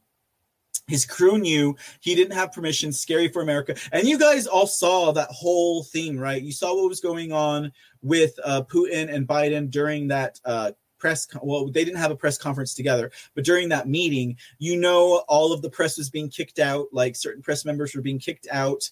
Um, you know that putin and biden did actually have a one-on-one before. Uh, my my sources say that there was a meeting between Putin and Biden prior to them having that public meeting, and Putin did basically hand his ass to him. And Putin told him he knew what the score was, and Biden had to go along with everything. So if you're wondering why Biden looked uh, a little disassociated, it wasn't maybe because of his dementia. It might have been because he was he he basically his he knew his number was up. What was he going to do about it? You know, like what was he going to do about it? Um, he had to go along with what was going on, and Putin stand Putin sat there man spreading like a boss while um, you know uh, Biden had his little soy legs crossed. Uh, so yeah, it's just the the optics, the dynamics, everything about that entire meeting made America look like a weak little animal, a weak little child, uh, a sniveling little piece of you know what, and uh, we need to reclaim our um our, our respect on the world stage again. I think. Uh, Gina Knight said, oh, wait, we read that one. Blue, uh, blonde, uh, we read that one. Oh, Blonde Blue Lady Q said Trump is the only one Putin respects. I believe that as well. Karen Hair 7 was in the house. MacGyver, welcome back, says that bitch Katie Hobbs. And even if election was said, even if election was found fraudulent, that there's nothing they will do about that. So we're not actually going to be talking about um, uh, audit news tonight. Although um, I did read a story, and so I'll just kind of dip into that real quick um, because uh, they were supposed to go home. They were supposed to recess, adjourn. Uh, I think we, we talked a little bit about that on Tuesday. Adjourn the Arizona um, House and Senate for a uh, holiday until January. And uh, as it turns out, uh, I read an article today that said that they will not be doing that until the audit's over. So they will be forced to remain. and we'll see what happens from there. Patriot Corps was in that Corps was in the house. 17 Angels donating 300 gold pills. Tam Growl stopping in for a visit. And Blonde Blue Lady Q with the cookie. Sees the day in the house. Sees the day 9 11. PN, Average Joe Patriot. P Tate. Um, ITB Miang. it beaming. I don't know. It beaming. I don't know. You're in the house. Slide Park 2020 was in the house. And then we wrapped it up with Pilled by the Rabbits. When did Tom's white shirt become pink? Where are his Ray Ban sunglasses? Mandela effect. that is woo woo. All right, guys, we'll be talking about, about more woo woo matters whenever I stop in for a visit with uh, Loyal to the Foil on Tuesday, the 29th at 7 p.m. Make sure you guys tune in. It's going to be a fun time. I can feel it in my bones. We may go full woo woo. Okay, I don't go woo woo here on the C report, but let me tell you what. I like to go full woo woo sometimes. They say never go full woo woo but I don't mind stepping into the woo woo. I don't mind stepping into it sometimes. So we'll see. I think you guys would be surprised with some of the things that my brain can come up with uh, when pressed for it. All right, ladies and gentlemen, if you can believe it or not, that was the chat recap for Tuesday. That's how we do it here on the C Report. Let me see what's going on over here in chat. Oh, we got we got a lot of peeps in the house. Let's see. Let's see what we got. Let's see what we got. Let's see what we got. Let's see what we got. Oh lordy. Looking up, we said hello as well as Tombstone. Uh, we got always in Texas. How's it going? Always. Uh, Faith of Q. Yes, I am live, Faith of Q. And since you're tuned in, just so you know, Faith of Q, I am on at 7:30 p.m. Central Texas time, uh, Monday through Friday. So that is the schedule and uh, yeah, um, uh, except for next Tuesday. Next Tuesday, I will be on at 3 p.m. Probably most likely 3 p.m. so that I can sit in with um, Loyal to the Foil on her show over at the Foxhole. Make sure you check it out. Uh, okay, let's see here. We also have Joy for Trump. What's going on, Joy for Trump? Pilled by the Rabbit. Hey, Pilled by the Rabbit. Thank you for the cookie. Uh, we also have Just V. Oh, did I say hi, Just V? Hey, Just V. What's up, sweetie? Good to see you. Uh, Posy for Hope. Um, Anon uh, 11442020. Anon, thank you uh, for stopping in. Anon, uh, Anon 114 says, Thank you for all you do. Much appreciated. I get visited by a bunch of Anons, believe it or not, especially on my uh, especially on my uh, uh my pilled page. Yeah. Uh, Nick Walls in the house. How's it going, Mr. Nick? Good to see you. Carrie Lake, how are you, sweetie? It's been a while. Glad, yes, I am ranting today, but no, we're about to get into the news, ladies and gentlemen. Uh, let's see the Texan. All right, Texan, what's up, buddy? Big Ant 68 in the house. Uh, let's see who else we got here in case I missed. Before I get in, before I get into the report, I'd like to, uh, you know, I'd like to say hello. Uh, okay, so I think that's uh, the the most of it for now. Uh, Joy for Trump gifted a can. Thank you very much, Joy for Trump, for the donation. And then we also have Just V with another can. Thank you so much. I see a I see a video for Ron Paul in here.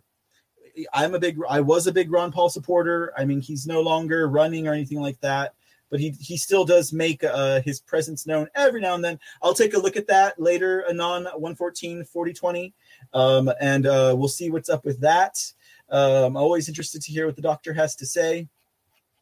All right, ladies and gentlemen, let's go. Thank you. Since the non-commentaries rarely got addressed, it seems. Well, you know, uh, I will always, I will always address anyone that I see as long. And if I miss you, I'll definitely catch you on the chat, the chat recap. But Okay, ladies and gentlemen, it's time. I'm sure you guys have been waiting for it. Let's go ahead and get into the C report for today. Now, you're probably wondering why do I have President Trump here on the screen giving a big old thumbs down? Well, President Trump always leads on the C report unless you're doing the chat recap, if that counts, right? Okay, so uh, we let's start with some Trump news, and then we'll get into some of President Trump's recent statements. He does have a few. I mean, I was off for two days, and in two days he drops like I don't know, up umpteen statements. I'm like, geez, sir, you're gonna make this a nice and juicy show for the next go round. So okay, so let's talk first. Okay, so we've uh, we've kind of been keeping up to date with what's been going on with President Trump in regards to the New York uh, district attorneys as well as the um, AG of New York wanting to sue Trump over some tax situation, right? Uh, they're wanting to uh, come at him and charge him. Uh, basically, you know, and to me, that's just they're going to be getting ahead of him before any uh, real political moves that he can make moving forward, right? So here's the thing about that. Like, obviously, something's going down. Like, I am not going to pretend to say uh, he's going to run in 2022 or he's going to run in 2024. Obviously, those would be possibilities. Okay. But we still have to factor in 2020, November 3, 2020, as Mr. Bannon would say, because the audit's almost over in Arizona. By almost over, we mean complete with the report, etc. It'll probably be out by, I would say, by August, mid August, since they said they're going to need like eight weeks. Gah, come on. Why weren't you guys writing this report ahead of time, ladies and gentlemen? But if that's the case, uh, we cannot look at 2022 just yet. Uh, so, um, but but these these uh, bad people, they're still trying to get the jump on him prior to that to make him look bad politically speaking. So what do we have now? They're investigating Trump for two books on taxes that he had. Uh, one was like basically a coupon book for taxes. You know, where do you get your best taxes done? And and the other one was like the best strategies for taxes. You know, and so they're coming. And then there's also something going on with one of his like uh, one of his uh, his executive officers, right? So the way that it looks, because at the beginning of this, they were saying that they were going to go after Trump and charge Trump himself for a criminal mischief, you know, for whatever it might be in regards to, uh, you know, the uh, white collarness of it, right? Not to sound racist, right? Coxano, we don't want to sound racist by calling out white collar crime. But, anyways, so uh, in regards to that, yes, that's what's happening. Now, what is developed is there, it doesn't sound like they're going to charge Trump anymore. They're going to go after Trump's organization because obviously they can't get anything on the Don. Okay, so uh, this article says the Trump organization may face criminal charges in New York State as early as next week related to allegedly illegal business practices, media reported on Friday. All of this is just so vague, you know. It says the alleged impending charges, first revealed in an anonymously sourced report by the New York Times, would allegedly stem from fringe benefits to the company awarded a top executive, the paper said. Lawyers for Trump met on Thursday with senior prosecutors uh, in the district attorney's office in hopes of persuading them to abandon any plan to change the co- or charge the company. Unidentified, uh, unidentified sources told the Times. It is unclear whether the prosecutors have made a final decision on whether to charge the Trump organization, the paper noted.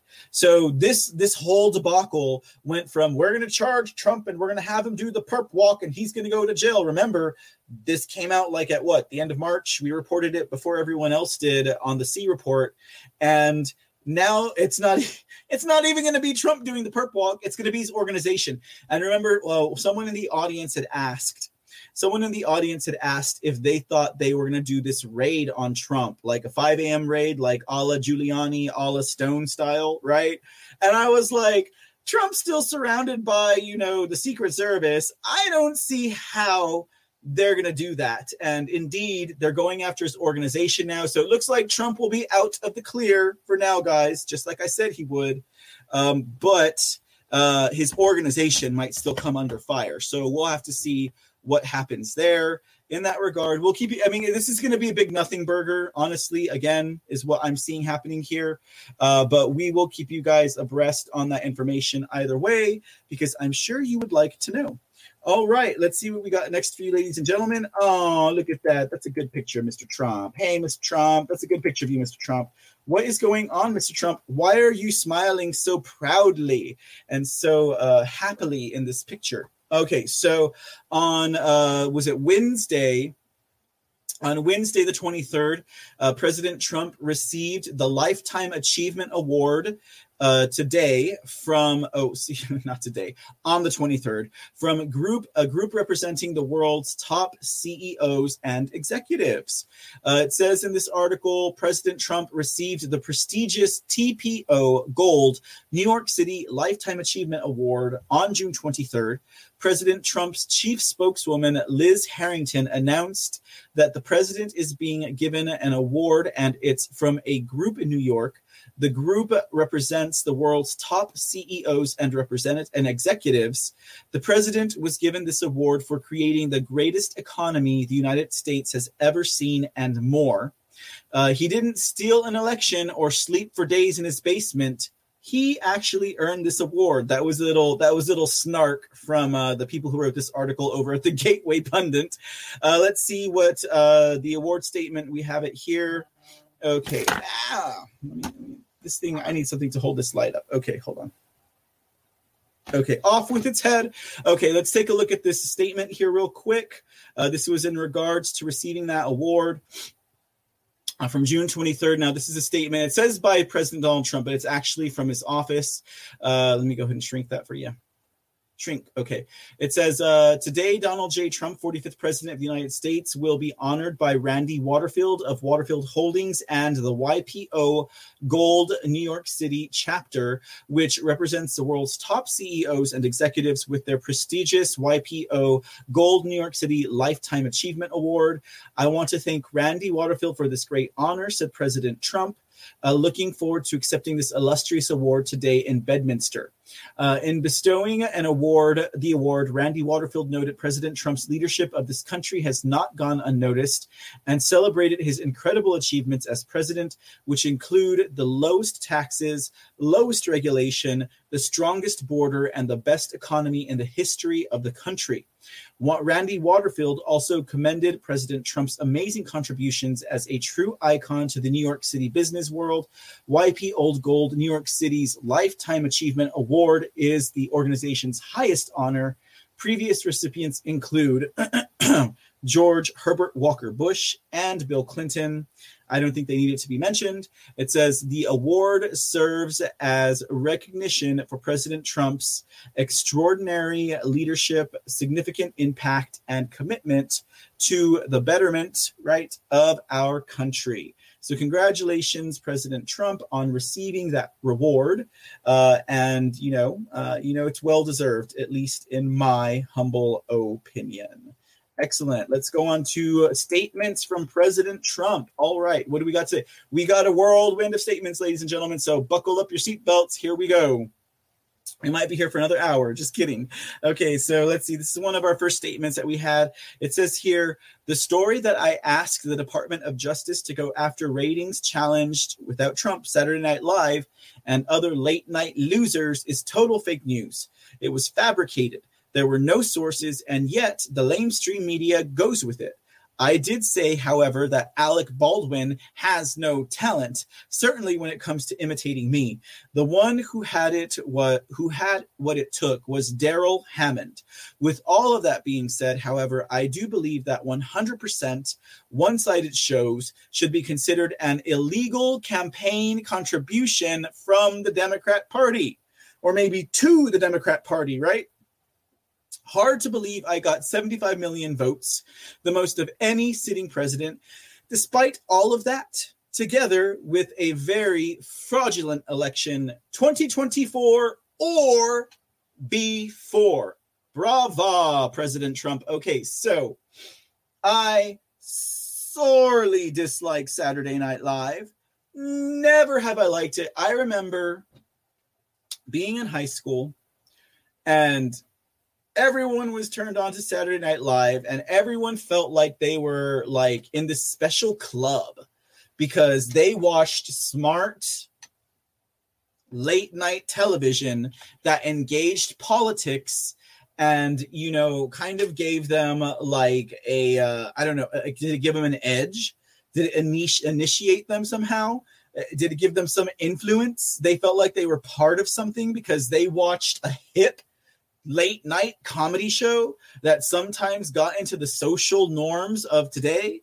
I never could stand Saturday Night Live. Could not take it. It was just, it was, you know, you recognize propaganda when you see it, you know, and even back in 2003, um, when what they had just really uh, through the NDAA allowed propaganda to happen, you could tell like there was just something so fabricated about that show. I just could never stand it. I, I mean, I never really took those people as truly talented. Um, I don't know. Uh, uh, for a comedian actor, I think there's something to be said about timing and delivering that punchline but timing is everything. But that does not mean you're funny if you can tell a joke if you have no timing. I don't know. I don't know where I'm going with that. I just I never liked Saturday Night Live. Uh, next statement from President Trump. Big crowds in the great state of Ohio this weekend for the Trump rally. See you on Saturday night. Make America great again, again. So, yes, a uh, very short statement, and I'm sure it will be a great night. Like I said, if I can find a live stream on it, we will be doing a watch party here at the C Report on Saturday night for that event over in Ohio as Trump begins his rally season. I bet you it's going to start strong, ladies and gentlemen.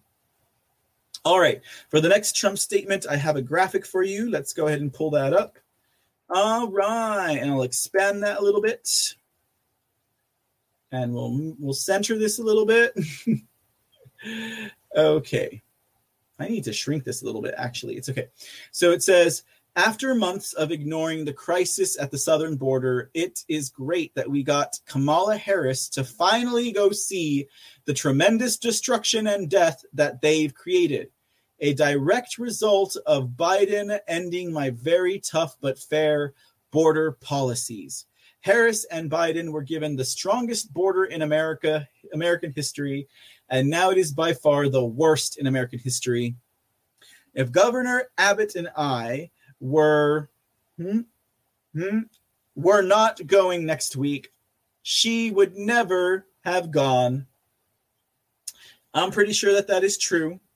I am pretty sure that that is true. Um, it doesn't seem like uh, uh, Kamala was having such a good time at the border. Uh, I've seen some stuff already. I know you guys are probably all over it, uh, but we will look into that. Uh, we'll, we'll probably look at that tomorrow, uh, if not sooner. Hint, hint. Um, but Kamala down at the border, she's not doing too well. Kamala is not. they don't like her. And it's so funny because even when she was down in uh, Guatemala and in Central America, um, you know, she had people telling her that, you know, Trump won and she needed to go home. Um, and the way that the mainstream media, the lamestream media, the fake news media reported that was that we or the Patriot people or the Trump administration had sent people down there to do that. That is so retarded. It's quite retarded, ladies and gentlemen. Yeah, right. You know, it's the Biden administration that uh, books planes for illegal immigrants to visit us into our country and stay and take all our tax money. Uh, we don't send people with government money to other countries just to show up Biden and Kamala Harris. Just saying. Okay. All right. Here's our next statement. Uh, so we have a second rally already announced for President Trump. Uh, this uh, this statement says President Donald J. Trump, 45th President of the United States of America, will hold a major rally in Sarasota, Florida on Saturday, July 3rd.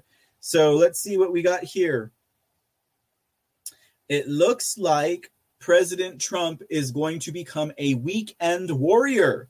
He's got a stop in Ohio on Saturday the 26th and a stop in Florida on Saturday the 3rd. So this is supposed to be his July 4th rally celebration.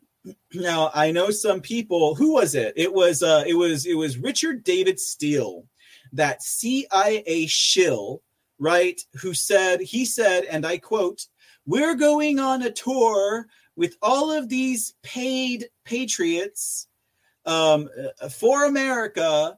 And our tour is going to end at Mount Rushmore on the 4th of July, where President Trump will be speaking. That's what Richard David Steele said. I used to respect that man until I found out that he is deeply embedded in CIA and PSYOP operations against the American people and you know, even if you think his information's good, it's recycled. Um, you know, and he's only he got into some of the details of the obvious, but uh, ultimately speaking, from what I understand from my sources, he is definitely a psyop shill. Don't trust the man. I don't trust him anymore. But he's the one who he put this tour together. If you guys are aware of his work, and they've been touring throughout the month of June all across the United States. and he claimed Trump would be at Mount Rushmore on the 4th. Well, it looks like President Trump will be spending his 4th of July weekend in Florida. So, Robert David Steele, much to your discredit, pull them feathers out of your hats. Uh, we're not listening to you anymore, no matter what kind of game you talk. Okay, so let's finish talking about this rally, right? Uh, it says uh, the Save America rally is co sponsored by the Republican Party of Florida and marks President Trump's further support of the MAGA agenda and accomplishments of his administration. Please join them for a huge fireworks show to celebrate America following President Trump's remarks to conclude a full day event commemorating our great country. Now, this is going to happen on Saturday, July 3rd, 2021, at 8 p.m. Eastern Time, 8 p.m. Trump time. The venue will be at the Sarasota Fairgrounds, 3000 Ringling Boulevard, Sarasota, Florida, 34237. Uh, and as far as itinerary, we're looking at the doors to open at 2 p.m. for a 45 Fest, which will include live music, food and beverage, concessions, merchandise giveaways, and special guest speakers. Oh, that sounds like a great time. 5 p.m. pre-programmed speakers deliver remarks. 8 p.m. Donald Trump, President 45, will celebrate freedom, faith, and America. And at 9 p.m., they will have a fireworks show brought to you by the Republican Party of Florida and Sky King Fireworks. Sounds like a fun time. I wish I could be there. All right, let's go on to our next statement. All right. What's this going to be about? Oh, it sounds like we're going to start going after Governor Baducey over there in Florida. Good news. Rhino Governor Doug Ducey of Arizona has restated the fact that he is not running for the United States Senate. It would not matter, however, because he could not get the nomination after failing to perform on the voter fraud in Arizona. Also, there's no way he would get my endorsement, which means his aspirations would be permanently put to rest anyway. Again, thank you to our brave Republicans in the Arizona State Senate for their bravery in putting forward the forensic audit. Everybody is await anxiously awaiting the result. Sounds good, President Trump. Good news indeed. Governor Baducey he's not a good guy. He's not a good guy. All right, what do we got next? Uh, statement says there has never been in our country's history a border catastrophe like what is currently taking place at our southern border. All Biden had to do is leave the way it was by the strongest, by far the strongest southern border our country has ever had.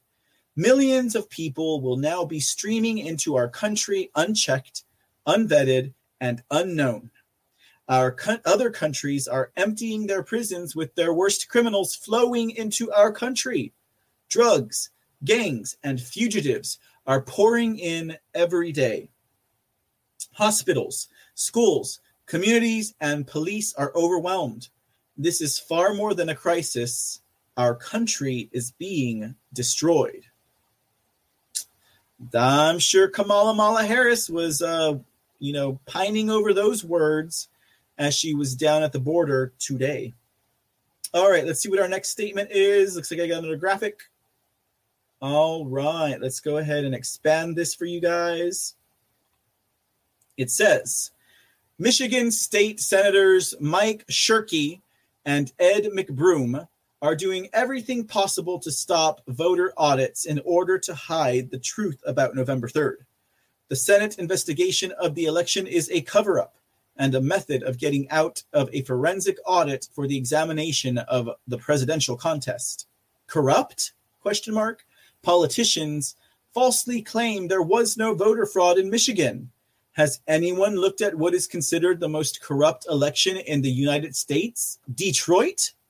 However, they admit to problems with the numbers that rigged 7,048 votes to illegally give a very conservative county to Joe Biden, which raised big signals, only to then find that it was actually President Trump that won the country by 3,788 votes, not Biden. The report mentions that Detroit engaged in illegal actions by blocking our poll workers and concludes mailing of unsolicited ballots applications demonstrated a clear vulnerability for fraud, and then goes on to say that no one should question this election. Instead of doing a forensic audit, they want to investigate the patriots who have fought for the truth and who are exposing a very possibly rigged election. The truth will come out and rhinos will pay at the polls, especially with primary voters and expected challengers. Our country was based on free and fair elections, and that's what we must have. Call those senators now and get them to do the right thing, or vote them the hell out of office. For reference, that is uh, Senator Mike Shirkey at 517-373-5932. Why not? Why not, guys? Let's call him out.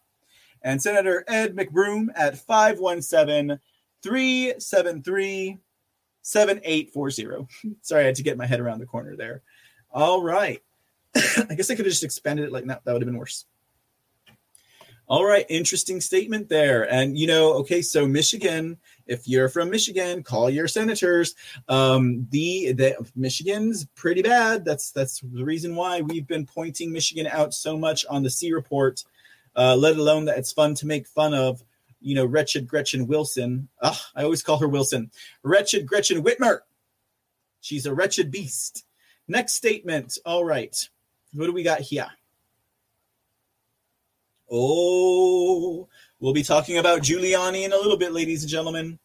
Can you believe that New York wants to strip Rudy Giuliani, a great American patriot, of his law license because he has been fighting what has already been proven to be a fraudulent election? The greatest mayor in the history of New York City, the Eliot Ness of his generation, one of the greatest crime fighters our country has ever known, and this is what the radical left does to him.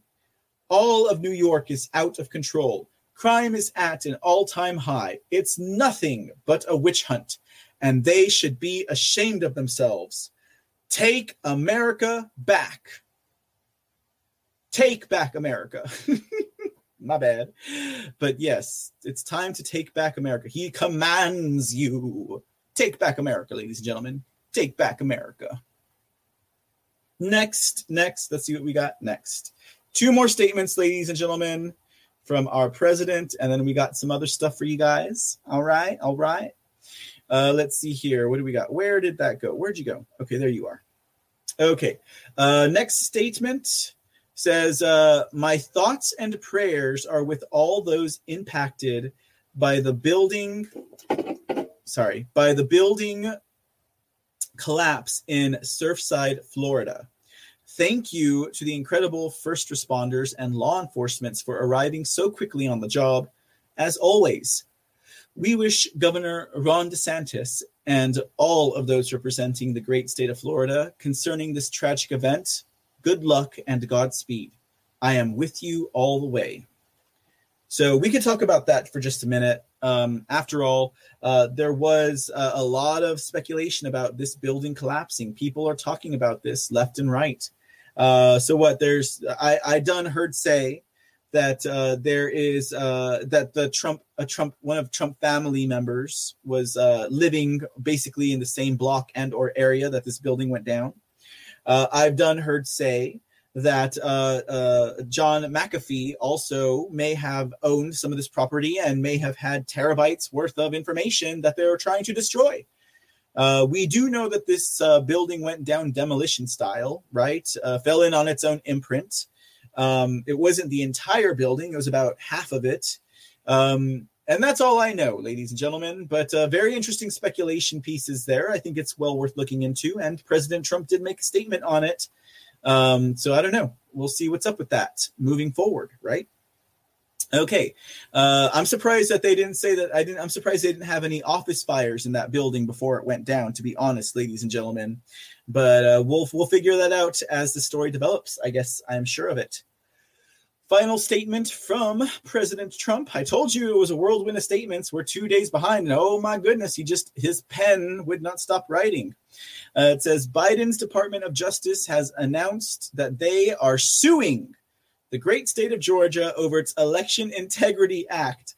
An act, if I might interrupt, did not even really have as much teeth as it seems that it would. And then also, if you recall President Trump's original opinion on it, uh, it was a little too late, right? It says, um, actually, it should be the other way around. The people of Georgia should sue the state and their elected officials for running a corrupt and rigged 2020 presidential election and for trying to suppress the vote of the American people in Georgia. If we don't address these issues from the 2020 election head on, and we allow the le- radical left Democrats to continue to politicize the DOJ and law enforcement, we will lose our country.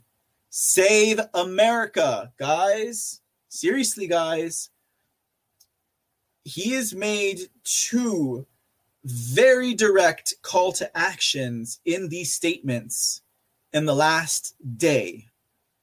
Two very direct statements. It is up to us, ladies and gentlemen. It is up to us. He says, Take back America. He's telling us it's the time is now to do it. We cannot sit on our comfy couches at home anymore and listen to people like me just go on about the news. You know what I mean? Like we have to take a step outside of our door and do something about it. He says, "Take back America." And in this one he says, "Save America." I think we're I think the time has come, you know, as the walrus said. And we are the storm, guys. We are those standing together, organizing uh, revolutionary movements.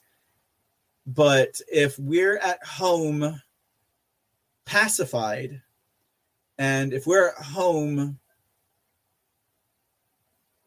sedated by the glories of those that we watch the stories that are told and we're not out there doing something um, we will not be part of that storm. Uh, that storm might just disperse. I don't know ladies and gentlemen. I, I just I, I find it, uh, to me that that triggers in my head. It, it's it's it's it's a it's that that spidey sense. He's saying save america. Take back america he is calling to us directly, ladies and gentlemen. Will we have the ears to hear it? Will we have, you know, the spirit to do it? I, I would like to say yes. We'll see, ladies and gentlemen. We will see. All right. That concludes the Trump statements for today. Guess what we got now? we have an interview with President Trump, ladies and gentlemen. Okay, Trump leads at the C Report, and we are most definitely going to share with you and archive his discussions and words. So, uh, what we have here now is an interview with President Trump on Newsmax. So, this is a Newsmax, their show Wake Up America. Uh, so, we're going to go ahead and relax for a little while and listen to what he has to say and I will see you all on the other side, ladies and gentlemen. Welcome back into Wake Up America. I'm Rob Finnerty alongside the former Director of National Security, Rick Grenell. Joining us right now is the 45th President of the United States, President Donald Trump. Mr. President, good morning. Such a pleasure having good you. Good morning. On. Mr. President, it's Rick. Hi, Rick. What a job Rick did. I have to tell your audience, this guy was a star so uh, I love talking to Rick. He called. He said, "Would you do the show?" I said, "Absolutely, Rick." he did a great job. Well, thank you, Mr. President. Greetings from Matt. I hope Melania is doing well. Um, we want to get right into so many questions. I know you're you're going back to the MAGA rallies, which is very exciting for so many people. I know we're going to start in Ohio, then you're going to go to Florida. Um, can you tell us why you're doing these and are they going to continue through the summer and through the next couple of years? Well, people wanted them. Uh, they want hope. This country again has got it's such it's so troubled with the inflation, with the gasoline prices, with the fact that in a very short period of minutes we will no longer be energy independent, something we were for the first time ever under our great administration, and so many other reasons. Uh, you look at inflation, what it's doing to people, and what it's going to do. Everyone knows it's inevitable. It's uh, it's sitting there with a with a hatchet in its hands, and it's a very dangerous thing, a very bad thing for our country. We never had it so good as we had it, Rick. You know that we had, and then COVID came in, and then we built it back up again, and did an incredible job, and came up with the vaccines, which was done in less than nine months. It was supposed to take anywhere from three to five years, and it wouldn't happen. It wouldn't have happened. So we did this job, and people just uh, the election was a dis- it was a disgrace as far as I was concerned. Probably the most probably the most dishonest election we've ever had in this country. I don't think probably is even the appropriate word. And the people really want to have hope. Uh, they got cheated on the election; it was rigged. They did so many different things to, you know, to make sure that one, we got a record number of votes. We got uh, 75 million votes, 12 million more than last time. That never happened before for a sitting president, either of those two numbers. 12 million more. They said we needed 1 million more. I got 12 million more. We got 63 than 75. And uh, that was, you know, really disheartening to a lot of people. And they have so many people asking for the rallies. The rallies are something that we can do that nobody else can do because if somebody else calls for a rally, they have 12 people show up, and that's including Biden. and uh, it's sort of interesting, you know, you you have 45,000, 50,000 people show up to these things, and then you lose the state. Oh, really? I don't think so. So, right. you know, it's just one of those things. He, he couldn't fill up the circles. And then all of a sudden they miraculously won. No, but a lot of a lot of things are happening about that subject, and we'll see how that all works out. But yeah. uh, Rick was a star. Rob, I'll tell you, he was great. We uh, loved having him. He's a character. He's a real piece of work, and that's okay. And uh, it's great to be with you, Rick. Yeah, well, and thank Rob. you, Mr. President. You know, you thank are you. still the most popular Republican in the party, and an endorsement from you goes a long way. I know uh, when we look behind the scenes, there are so many people trying to get your endorsement, people pretending to have your endorsement in, in some cases in Ohio. And what we need to understand is what are the criteria that you use? I know uh, people on your team are all lobbying you, others are trying to get to you, but what is the criteria that Donald J. Trump uses in order to give that coveted endorsement? Well, sometimes it's just a touch or a feel. It's a you know feeling that you have for somebody that you know for a long time, like like you and Robert, who you had on before, was terrific, a terrific guy too. And uh, you know, if you were running for something, Rick, I don't know what you're running for. I hear all sorts of things about California. Mr. President, don't give anything away, okay? Yep, you'll let you'll let me know. I don't know. I hear a lot. I hear a lot. That's a big mess out there. That's for sure. but no, it's a, a, feeling that you have to have for somebody. But you know, I can tell you one criteria that is a must is anybody, and there aren't many of them. Anybody that voted for the impeachment hoax. Uh, they don't get the endorsement. That I can tell you. And, and I know that, that on, on this weekend, Trump and uh, fake, you know, fake Republicans. Anybody that uh, voted for the impeachment hoax doesn't get it, but there weren't too many of them, and I think most of them are being, if not all, they're being primaried right now. So that's good. I'll be, I'll be helping their opponent. Uh, but I feel that just somebody that's very, very doesn't have to necessarily agree with me on everything, but somebody that's really capable and can get the job done. And you know, when I went to Washington, having not been a politician, I didn't know Rick, and I didn't know a lot of very, very capable people because it wasn't my thing. I was doing other things. And now I know everybody. I know the people. And uh, I know the good from the bad. And uh, there are a lot of great people in Washington and a lot of people that are unsung. You know, the great ones you don't. Uh, you don't speak about, you don't hear about too much. And we have a lot of great people in Washington, and they don't get the credit. And some bad ones get the credit, wrong kind of credit, but you hear about them. So, uh, well, I know one person you're going to be endorsing is you have to Max Miller, right? Really, This in my eyes, very good. Mr. President, this weekend you'll be endorsing Max Miller. I will be endorsing. Max Miller is running against this Anthony Gonzalez, who's a terrible congressman, terrible. And Max is an outstanding guy. You knew him from the administration. He's outstanding. He's young, he's strong, he's vibrant, he has ideas. He loves Ohio and he loves our country, and uh, he'll be great. Well, we're I think excited, you'll Mr. win, too. President, that you're going to be out there holding these rallies again. Anthony Gonzalez, the Republican congressman, did vote for impeachment, which I know, as you said, is part of the reason that you're going to be uh, there just outside Cleveland uh, tomorrow. We'll cover that uh, throughout its entirety here on Newsmax.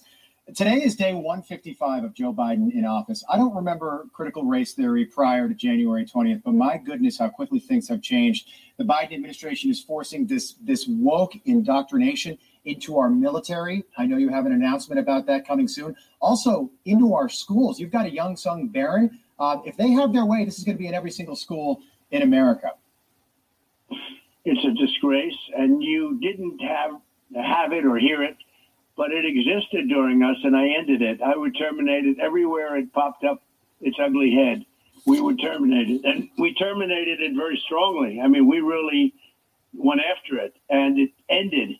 And as soon as they came in, they're back to putting it up. And uh, General Milley, and I watched his statement. It was pathetic.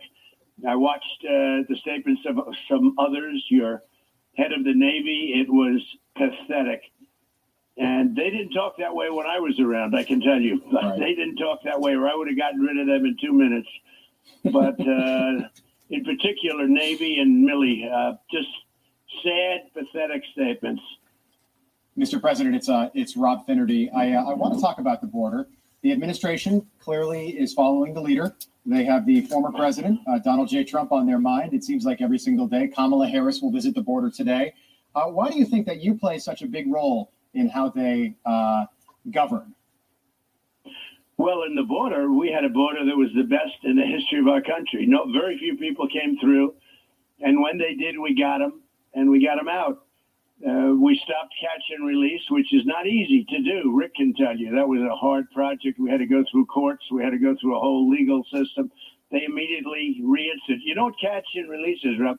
You catch somebody, even a very vicious criminal, because as you know, they're letting their people out of the jails because they want to have nice, clean, empty jails. Let the United States take care of these people. So we catch somebody, a criminal, and we have no nothing else we can do.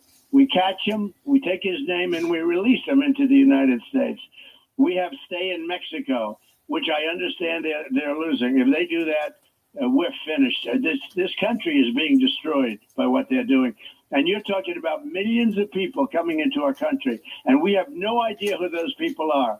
And many of them are, are serious, serious criminals, murderers, rapists, uh, drug dealers, human traffickers of women, mostly human traffickers. These are vicious people, smart people, and they got plenty of money. They've made plenty of money. And there's nobody that had a bigger upside. You know, I kept Russia down. I was the one that stopped the pipeline to Europe. Nobody thought that could be done. You know, they always say, oh, Trump is so wonderful to Russia. There's nobody that's been tougher on Russia. And I got along very well with Putin. We got along very well. But I stopped the pipeline. Rick can tell you that. Nobody could believe it. Right. And Biden comes in, he opens up the pipeline, he got nothing for it. It's crazy. Nothing. But Nothing. he did stop the Keystone pipeline, and the real number is 48,000 jobs. Stopped it cold. And that union should uh, be dissolved because Day they one. represented him so badly. They actually supported Biden, and the first move he made was to destroy the people in that union. Now, the workers, I'll bet, voted for me, but the union heads should be, they shouldn't pay dues. Anybody listening, don't pay your dues because that union did one bad job of representing you.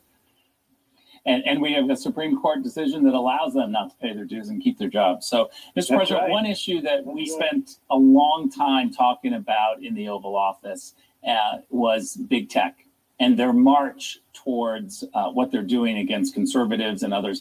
Do you think it's time to break up big tech? Well, watch next week because you'll see me do something about big tech, and people have wanted me to do it a long time. and uh, it won't be too surprising. They don't love me to talk about it early, but watch what I do next week on Big Tech. I think Right. you'll find it to be very interesting. Mr. President, it's it's Rob Finnerty. Do you, would you support, say, for example, Facebook being forced to sell off Instagram or Google being forced to sell off uh, YouTube? Would you support something like that? Well, the problem is they don't get hurt. I've watched all of my life. I've watched these uh, uh, people come in and they have to break up the companies. So now they start selling the companies and they make a fortune. Right. A lot of times they make much more money than they would have made without it. And then they just go a different way. No, but something harsh has to take place when they when they can censor conservative voices. Look at me. I had hundreds of millions of followers. Okay, number one on Facebook. Yeah. Zuckerman, Zuckerberg told me I was number one on Facebook. Number one at dinner. You know, had to have dinner with me at the White House. He couldn't have been nicer. Uh, he would uh, do everything he could to be nice to me, and that's fine. That's fine. I Not did loyal, not a lot for him, but you know what he did with lock boxes should be illegal. I mean, I probably think it is. He put lock boxes, spent five hundred million dollars on lock boxes, and then they'd come in, oftentimes very late. They'd say, "Where's the lockbox? Where is it?" And you'd have ninety-seven percent of the vote for Biden and three percent of the vote for Trump. I'm surprised they gave us three. That was again the most corrupt election in history. But what he did there, I think, should be illegal. You know, you're allowed to give five thousand seven hundred dollars. He gave five hundred million dollars. Now Yeah. gave it through different ways, Right, right. but that's legal. Well, I know that they did it with lock boxes. Facebook, Mr. That's right. President, is a, This is a is big what we were fighting. We were fighting people that did things very, very illegally. Right, right. We know that Facebook is a big supporter of uh, the Poynter Institute and PolitiFact as well. Um, the coronavirus obviously is still a big issue today. Uh, do you think that the media, and, and you know the media I'm talking about, and big tech, do you think that they colluded deliberately to hide information from the American people to have an impact on the election? Oh, absolutely. Look, Pfizer is a very, very, I, I don't want to use the word owns, but, you know, essentially they, uh, they are very close to the FDA. Uh, they couldn't stand me because I forced drug prices down. I did favored nations, and if Right. Biden keeps it, we'll have the lowest drug prices anywhere in the world. Nobody could believe I did favored nations. Favored nations means for the audience that take the nation that has the lowest drug price of a certain drug sold by a company. We had to match, meaning we matched them. So who's ever in the world paying the lowest price, that's the price we get. Nobody could believe I did that. They dislike Trump. So that was number one. And the FDA, no, they never got pushed like they did with me. They used to sit around for 12 years coming up with a vaccine. And vaccines take on average three to five years. And they came in and they told me what their schedule was. I said, You got to be kidding. We have people, millions of people dying. And I pushed them, as you know, Rick, because you were there. You were there with some of the screaming. But we got uh, we got that done in less than nine months, which is a record. And we did something else. We bought twelve billion dollars worth of vaccine before we really knew it worked. But we thought I thought it was going to. But you know, based on knowledge, and if we didn't do that, you wouldn't have been getting shots until October, November of this year. So in other words, nobody would have had their shot. It was risky, and that included the bottles and the needles and all of the things that went with the vaccine. We would have never been equipped to put that into people's arms. Hmm. And we were able to do that. And, you know, I think it was one of the greatest bets made ever in history because we were heading toward a 1917 Spanish flu Right, where right. you know perhaps a hundred million people died. That's what would have happened, and uh, it's been you know look, it's been a miracle. I don't think that children should get it, and I think people should have freedom on getting it. They can't be forced because they do have rights. Yep. But look, I'm a I'm the vaccine person. I hate to say to some people and to other people, I'm so proud to say, but you know, there's a group of of people that Uh, don't like the concept of vaccine, and you know, you, you should have that freedom. I think people should get it, but I don't think young people. You know, with young people, their immune system is very strong. This must be very nice, but their immune it's very strong. The immune system of the young, and you can look at. There's one area, 35,000 people died in a certain state, and they had nobody below, below the age of, I think, 16 died. Nobody. They had one person, I think, had serious had a serious condition, a precondition, and uh, it, it came pretty close, and I think died. Mr. President, But- you've been you've been right. Essentially, all nobody along. dies. It's uh, you know, it's a ninety nine point nine nine nine, and so I just feel the young people shouldn't get it. They don't need it. Yeah. Well, I can attest Mr. President being in the Oval Office, no matter what we were doing, you would stop everything if there was a question about the vaccine process. It was a priority, and you would immediately take the time to keep the ball moving. So, on behalf of the American people, thank you for making that a priority. I want to read a list of, uh, of issues where you were right and the media was totally wrong. And then I want you to respond. Hy- hydroxychloroquine works. The COVID 19 uh, COVID 19 probably came from a Chinese lab. Hunter Biden's laptop was real. Lafayette Square was not cleared for a photo op. The Russian bounty story was fake. We did produce vaccines before the end of 2020 in record time. Blue state lockdowns didn't work. Schools should have been opened earlier. Critical race theory is a disaster for our schools and our country. And the wall worked. What do you have to say to the media who completely got all of these stories wrong and the echo chamber in Washington just kept pounding on erroneous misinformation? Well, look, you know, I like to be non controversial, but sometimes it doesn't work out that way. The media in this country, most of it, we have some great people too, but most of it is corrupt. It's corrupt, it's not free. Uh, they say and they coordinate with each other uh, in order to uh, help Biden, which is not easy to help. Uh, they coordinate like crazy. Look, he got away with that thing with the basement where they he wouldn't talk and he wouldn't come out for weeks and weeks on end, and he got away with that. Can you imagine if I did that? I'm going to stay in the basement for the next six months. You wouldn't be able to stay in the Uh, basement. that That's wouldn't even an option. Mr. President. It's Yeah. a, it's a terrible thing that happened. A terrible, terrible thing. And I mean, you named some, and you're right.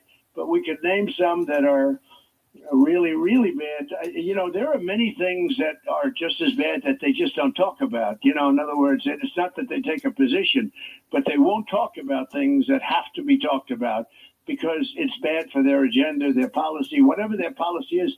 You know, when you think about it, what is their policy? They don't want a wall. They want open borders. They want millions of people pouring into our country. They have no idea who the people are, and the jails are being emptied out.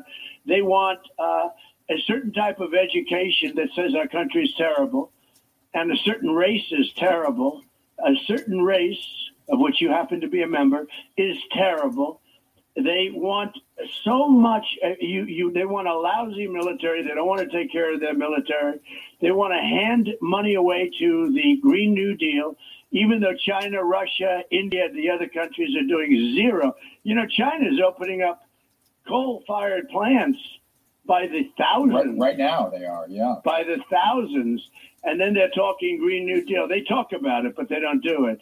And it's you know if they don't do it, it's an interesting planet, right? We're here. China is right next door, relative to the world, relative to the universe. And if if India, China, Russia, if they don't do it, then it's just uh, it's just a hopeless situation. And I see these people; they want to spend so much money, and we're always the ones to spend the big money. You take a look at this ridiculous Paris Accord, the environmental accord. Well, we will have spent trillion. We're going to spend trillions of dollars.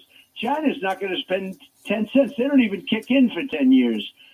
And. Russia goes by a different standard, which is so low that they'll never have to spend money. But we have to go for trillions of dollars, and we'll have to close businesses in order to meet the standard. Yeah. And Mr. it's President, ridiculous. It's I- absolutely ridiculous. So we just can't. We just can't do that. We just can't do that, and we're not going to. Mr. President, I'd like to talk to you about your uh, your, your former colleague, the good doctor, Dr. Anthony Fauci, uh, somebody who's who's been on TV uh, uh, quite frequently over the last 17 or so months. Um, we're As learning, often as you can. yeah, as often as he can, almost every single Sunday. Uh, I'm wondering if you think now, as we learn more and more about his credibility, and, and you worked intimately with him, or he worked under you intimately, uh, especially in the early days of the virus, do you think that he's been dishonest with the American people, maybe even deliberately? Well, I think Anthony, who I actually is, I you know hate to say this, you might know that. You know, I got along with him. He says, "Sir, just call me Tony. Just call me Tony." Right. He was a very good promoter. I don't think he was a very good doctor, but he was a very good promoter. Don't forget, you were in the office, Rick, when we were having the big argument about should we close to China, and that was in January. That was really early, and I was the only one that wanted to do it. I think you were there too. But Listen, sure I, I want to make one point clear on that. The intelligence community told you that uh, it wasn't necessary, and you overruled them. That is a fact. I don't care what the media says about Right. that. That is Yeah. a fact. You overruled and moved quickly to to close because you had a gut instinct about it and read the intelligence towards that uh, end. So I just want to make that point clear for all those revisionist uh, media types. Mr. President, are you you. surprised that Dr. Fauci is still is still employed? That he still has the same job when you were the president? Well, they keep him because they think anybody that's against me. I don't actually think he's against me. I think he's just, you know, he's very confused. Look, he's come along with so many policies. Uh, Rick just said one. He said, no, no, leave it open, leave it open, leave it open. And then three months later, he said, I saved thousands of lives. He did say that, uh, that I saved tens of thousands of lives by making that decision. And we also, Rick, closed it to Europe because I saw what was going on in Europe and we saved tens of thousands of lives. Those two decisions were very big, but especially the China one because that was so early. Nobody, nobody would have even. I think very few people would have done that, but that was a good decision. That was a very good decision. He um, he's been there for what forty some odd years. Right. Uh, he is almost like a staple, and I think, frankly, uh, it was fun. Don't forget, I didn't listen to him too much. You know, had I listened to him, it would have been not so good. But I, I did listen to his opinion. I respect everybody. I want people's opinion. Right. I listened to his opinion, and then I did what I think was right. And uh, we made a lot of great decisions that Anthony was against, and then ultimately Anthony was with him. But then, you know, if you look at his views on masks, he was actually saying masks were a bad thing. They don't play that clip very He often. told people to go on a cruise in early March. yeah, yeah. No, he didn't want to. That's right. He didn't. Uh, but he didn't like masks. Masks are terrible, terrible. All of a sudden, he's a he's a he became a radical masker. You know, it's Right. a hard thing Triple. to do. Now, uh, anybody from our group, Rick, could not have gotten away with it because they would have played those statements over and over and over again, and they don't do that with Anthony. But they feel that Anthony was against me, and I, I don't think that. I, you know, again, it's sort of interesting. I had this relationship with him. I knew him. He's a character. He's a uh, he's an interesting guy, but he's a much better promoter. For instance, he told me he was a very good athlete, and then I saw him throw the baseball at the Not, Washington not a good game. pitch. Not a good And I pitch. said, I said, there's no good athlete that throws a baseball like that. no, it's certainly not. Uh, Mr. President, you um, you you come from a real estate background with your with your dad. Uh, I was in one of your buildings in Manhattan uh, yesterday. We had a tragedy just south of Mar-a-Lago in the Bal Harbour area, Surfside, Florida. Uh, this 12-story building built 1981, so before those Hurricane Andrew uh, building codes were put into place in the early 90s. Uh, what do you make of this? D- Should should the vice president? I hate to say this, but should she skip going to the border today and maybe travel to South Florida, or is it is that something that that wouldn't be appropriate right now? No, I think she should go to the border, and I think she should uh, go to the real part of the border, not a part of the border that's seldom violated. Right. And I think she should do it, and then she could come back and do this. Look, the border is causing death at a level that nobody's ever seen before. You know, you have people dying in the deserts, and they have no water, and they're coming in by the thousands, and they're coming in sick. And they're spreading disease to our country, and just unbelievable how bad it is. And then she should go. The building is being well handled by Ron DeSantis and the group and uh, there's not much they can do other than the first responders who have been so incredible, but Right. nobody can get very close to the rest of the building.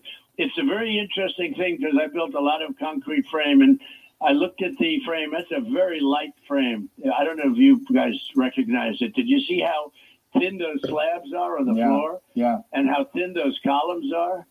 And you look at it, and uh, our former great first lady said that uh, that looks like a very weak building. Well, it was a very weak building, but when you look at that thin floor plate, and you look at that those thin those little columns, it was, uh, and it, when it crumbled, it became almost dust.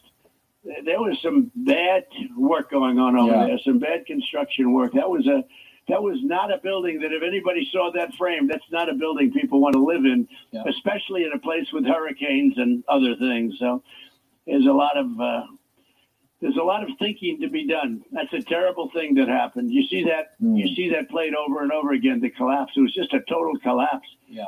But that was a structurally deficient building, in my opinion. Right now, 159 people still missing. So this could be just a, a cataclysmic tragedy for the administration and the American people. and the people of Absolutely, well. absolutely right. Mr. President, we're sensitive to your time. I know you don't have much uh, time to give us, but I want to ask you one more question at least, which is about our great First Lady that you brought up. Can you bring us up to speed on what Melania is doing? I know the American people uh, want to hear from her, want to see her, and uh, what is she up to? Well, it's very funny. She's a very confident person. She was very successful as a model. She was very, very successful. And she is low key, but not actually low key, but she's low key. And the people love her. For instance, I'm making a uh, speech on in Ohio where they're going to have big crowds. They already have them lined up. We're going to have big crowds uh, tomorrow night. And when I go there, there will be many, many signs. We love our first lady. We love our first. And they, a lot of times they show a picture of a high heel, a shoe with a high heel.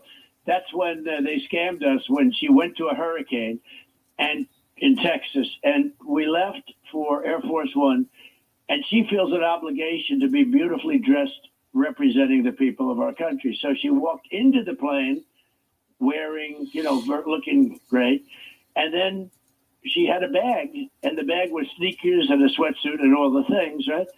And she got hammered for going to a hurricane that way, you know, et cetera, et cetera. And the high heels Oh. became a big thing. Anyway, Yeah.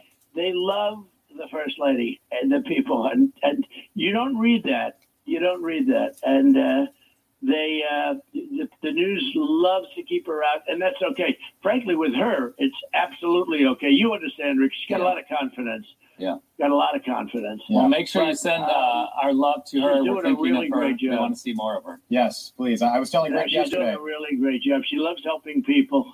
She is a very outstanding person, and and the people get it. You know, she do those dec- uh, decorations, the Christmas decorations. I love the You decorations, that, Rick? Mr. And President. I love them. She she do such a job, and then get hammered. Well, when I mean, you take fashion advice from the Washington Post reporter, I don't think that you're on the right track. That's right. Well, I agree. I've I've seen that, and uh, but but she did such a beautiful job around the White House, and with the Rose Garden, she rebuilt the Rose Garden, which was actually a much more difficult thing than it sounds. And Right. it's now good for another 50 years. That included all of the wires and all of the everything under the Rose Garden that nobody sees, but it looks like uh, the dashboard of a Boeing 757. It's complicated stuff, and and uh, she did a great job. And uh, the people, I can only tell you, the people get it, and they really like our first lady. Mr. President, final question for you. And uh, we, we've got to ask um, if you're any closer to a decision about 2024. Uh, and I know that if you decide not to be king, you will certainly play kingmaker uh, as we get closer to, well, both the midterms and uh, the next presidential election in 2024. Where are you right now with that? I think you're going to be thrilled. I think you're going to be very happy. We want a little time to go by. Maybe watch uh, what happens in 22. We're giving tremendous endorsements. Rick, I think we're 128 and 2 in endorsements. Uh, everybody we endorse, and some people go up 40, 50, 60 points. Uh, Ron DeSantis is one, and I can, but I can tell you some bad ones. Okay, you know, I gave endorsements to Kemp. He was in fifth place. He had no chance. I endorsed him at the request of David Perdue, and uh, that didn't work out too well for for the great state of Georgia. But uh, you know, you give an endorsement sometimes and it doesn't work out. But generally speaking, they've been really good and great people, and uh, it's it's a very big thing doing it. And they they just about always win. Which I mean, it's almost. I mean, some some candidates go up 40, 50 points. You know, it's very interesting if you have time. For years, I've heard an endorsement means nothing. You get an endorsement for Ronald Reagan. It was a great thing to have, very prestigious, very nice, but it didn't mean anything. It, it didn't move you at all. And then we came along with MAGA, but we came along and an endorsement means, you know, can move somebody up 60, 70 points. It's uh, incredible. So you know, it's an honor that that that has happened, and yeah. it's a it's a great honor, and I take it very seriously. But I'll be making an announcement uh, in in the not too distant future. Right now, I'm helping a lot of people get into office, and we're fighting the deep state, and we're fighting radical left. Uh, they're after me. They're after Rudy. They're after you, probably. They're after anybody. They're vicious. They are. They're vicious, and they don't do a good job, and they're very bad for the country. Mr. President. Very, very. But I, I've been fighting them for five and a half years since I came down the escalator. I've been fighting them. but these are vicious people. We know. And uh, I honestly believe that they don't love this country. They don't love this country. They can't. With what they say and what they do, they cannot love this country. You know, Ronald Reagan had a quote, since you brought Ronald Reagan up, he, he had a quote when he was running against Jimmy Carter. He said that a recession is when your neighbor loses his job, a depression is when you lose your job, and 1980 is when Ronald Reagan is going to lose, uh, Jimmy Carter is going to lose his job. Do you think Joe Biden loses his job in 2024? Well, based on what's happening with inflation, don't forget you haven't seen the kill of inflation. You see inflation happening, but you haven't seen what it does. I was there with Jimmy Carter meaning I was one of the people that was, uh, you know, working in this country at the time. And prime rate went up to 21%, and the inflation was devastating. That was the worst. I mean, that was as bad as it gets you. We're gonna we're gonna top those numbers, or we're gonna come pretty close to topping those numbers. Look, we're we're in for a period where lumber costs you twice as much now. Where you know when I left, it was a dollar eighty-seven a gallon for gasoline a dollar eighty-seven. Now it's three and a half dollars, and this is you know six months. Or it's not a long period of time, right. but the time does fly. I will say that, and we're working very hard on it. And we're also very, working very hard not only for twenty-two and twenty-four, but we're working very hard to uh, show the corruption of what took place in 2020, and then we see what happens. But uh, Georgia is. They had a big victory yesterday in court, as you probably heard and are reporting. Yep. Georgia, that was a big victory, and Arizona is going. Those senators are great, great patriots. I'll tell you, Karen Fann and uh, Borrelli and all of these senators, they are great patriots, and they'll be recognized as such. What they're doing with the forensic audit, and it's starting now in Pennsylvania. You have some great senators up there. It's starting. It's starting in Wisconsin. Uh, I think the people running the Senate in uh, Michigan, they'll be overthrown because I really believe they are. Uh, there's something very, very wrong going on in Michigan. Uh, Detroit was one of the worst places, maybe the single worst place in the United States, and they're trying to pretend that nothing happened. Detroit was so, and it always has been very, very corrupt with respect to elections, probably the worst in the country. And the Republicans there are trying to throw it under the rug. So I think they'll be primaried and they get them out of there because yeah, they're no good. But uh, there's no tremendous uh, there's tremendous work going on in 2020. No and you have to know afraid. about it to go forward. Yeah, no one should be afraid of the transparency. Uh, it, it certainly shouldn't be a threat. Mr. President, I know you have to run. Thank you so much for joining us here on Newsmax. It's always a pleasure to see you, and all the best to Melania.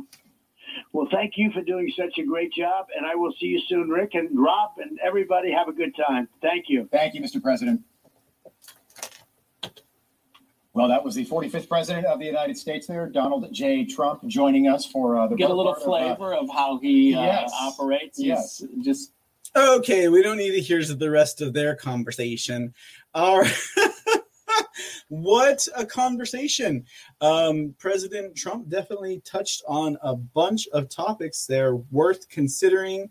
I think uh, some of the takeaways for sure would have been in regards to the vaccine. Now, he even said it. He even said it. There are a group of people out there that just don't believe in vaccines. So I'm like, hmm, Mr. Trump. Mr. the Trump. You know, when you're talking about groups of people that don't believe in vaccines, that you are most likely talking about the anti vaxxers or perhaps those who fall into that right or conservative aspect of politics. So, I mean, they're out there. Now, I can tell you guys for a fact in my time in talking about vaccines, etc., you had to be very clear on how you approach that topic because uh, if you told someone you were against vaccines, they would look at you like you were crazy.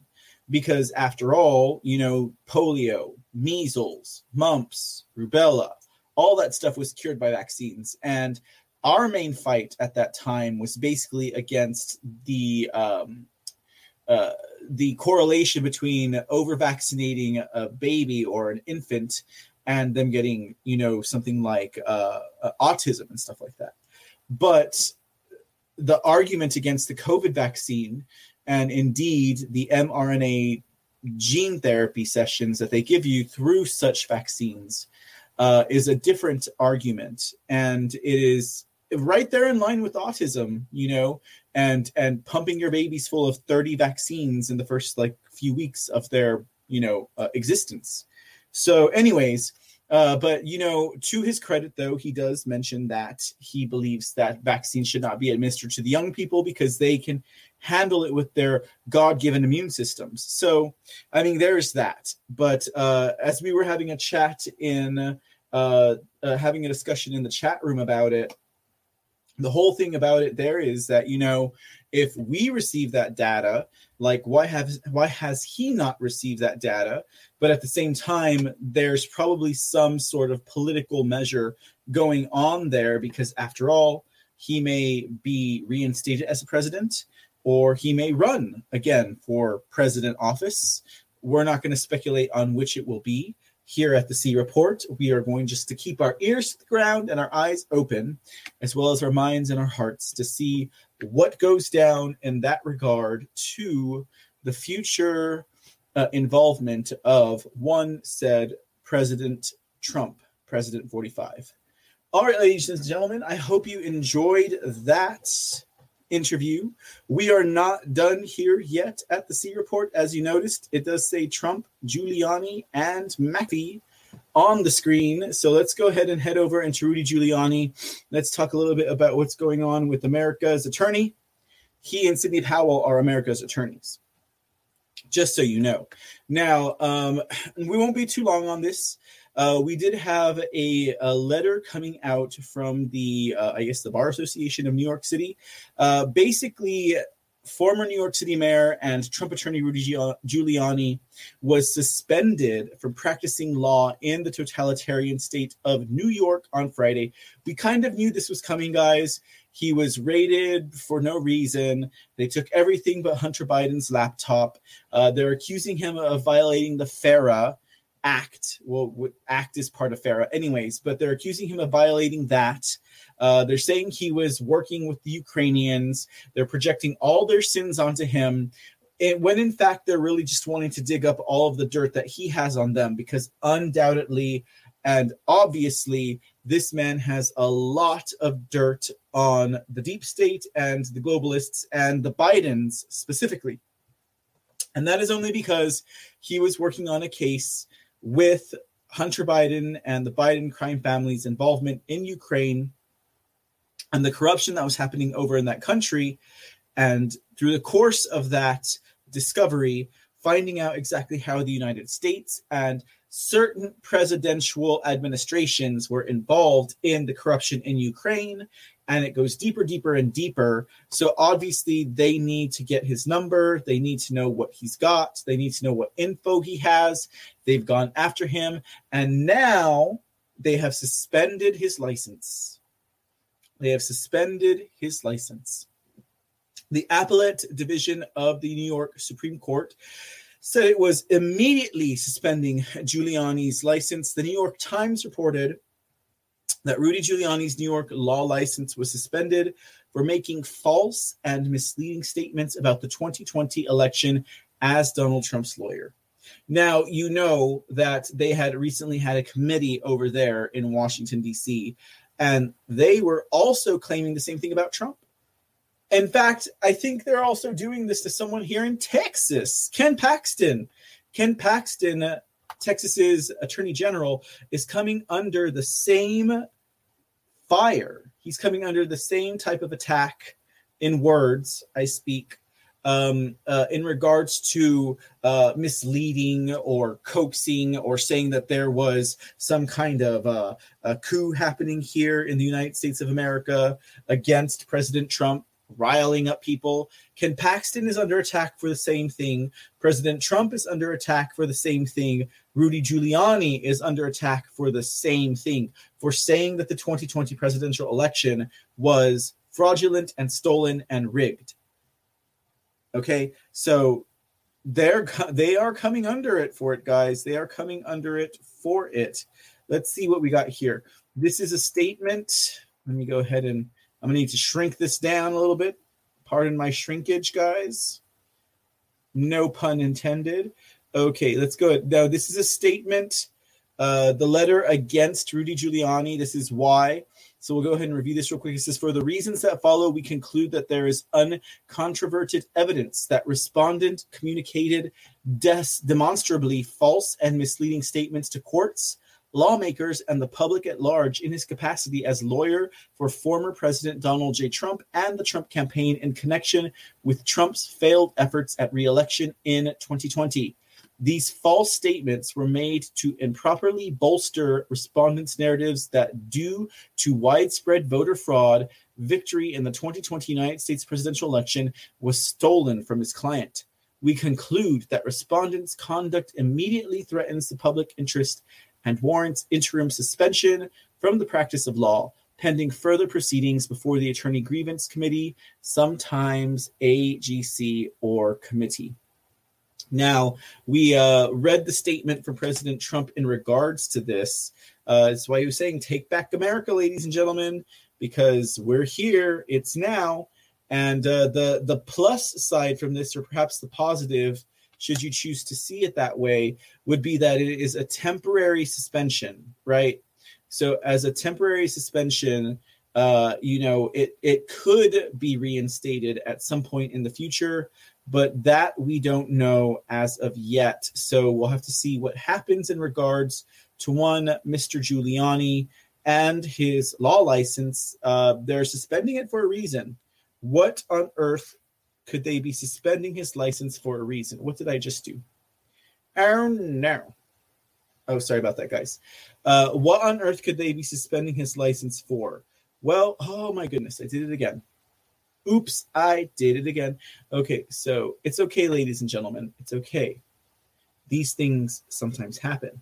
All right, now let's go ahead and what was my next pick for the screen? We got Giuliani. We got Giuliani. We got that one. Ah, uh, yes. Let's get this one on the screen. This is where we're going next, ladies and gentlemen. Okay. So why did they, uh, you know, suspend Rudy Giuliani's uh, uh, lawyer license. Um, why was John McAfee killed? Why, why, why, why, why, why? Why did a building go down in Florida? You know, like I don't know. Some of the some of the streams I'm hearing kind of connect all of these things together, right? You know, so what was going on uh, a couple of days ago? We actually had Rudy Giuliani, uh, represented by his lawyer, as well as Sidney Powell and Mike Lindell. All right. Now, they appeared in a court regarding the Dominion lawsuit. So, you all guys remember, of course, we remember Dominion. We know how uh, much of a scallywag Dominion is at infiltrating and, you know, changing the votes. Um, and all of that was involved in that, correct? So, finally, Finally, they get to court. All right. Now, Giuliani wasn't there in person per se. He had his lawyer representing him. But what did we have um, Dominion doing? Dominion went on a litigious um, uh, uh, suing spree. Uh, Fox News, Newsmax, all the outlets, anyone who had said that they, as a company, as a corporation, had rigged the elections and done voter fraud, etc. Okay, now we had all the data. Trump had all the data. The administration had all the data. Uh, the military had all the data. Um, Matthew DePerno, constitutional lawyer up there in Antrim, Michigan, had all the data and has since presented it to inform the people of exactly how corrupt they are and what they have done. And uh, businesses like Fox and Newsmax folded against those lawsuits.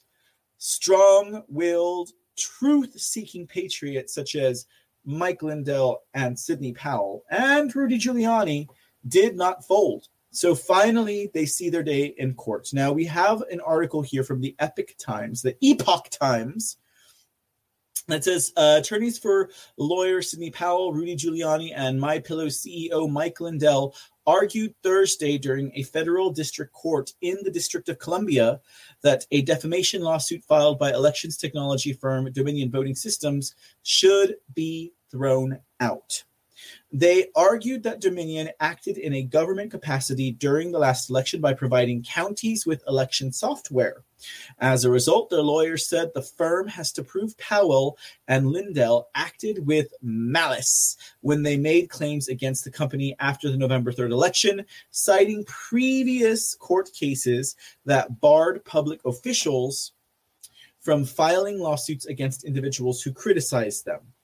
Uh, it says here, according to Doug Daniels, an attorney for Lindell, that if you are criticizing the government, that is not actionable because they are administering the election. So, uh, you know, Dominion says you can't criticize us because, you know, we are who we are and we're not representing the government. But clearly, they're the ones who are running the elections for the people.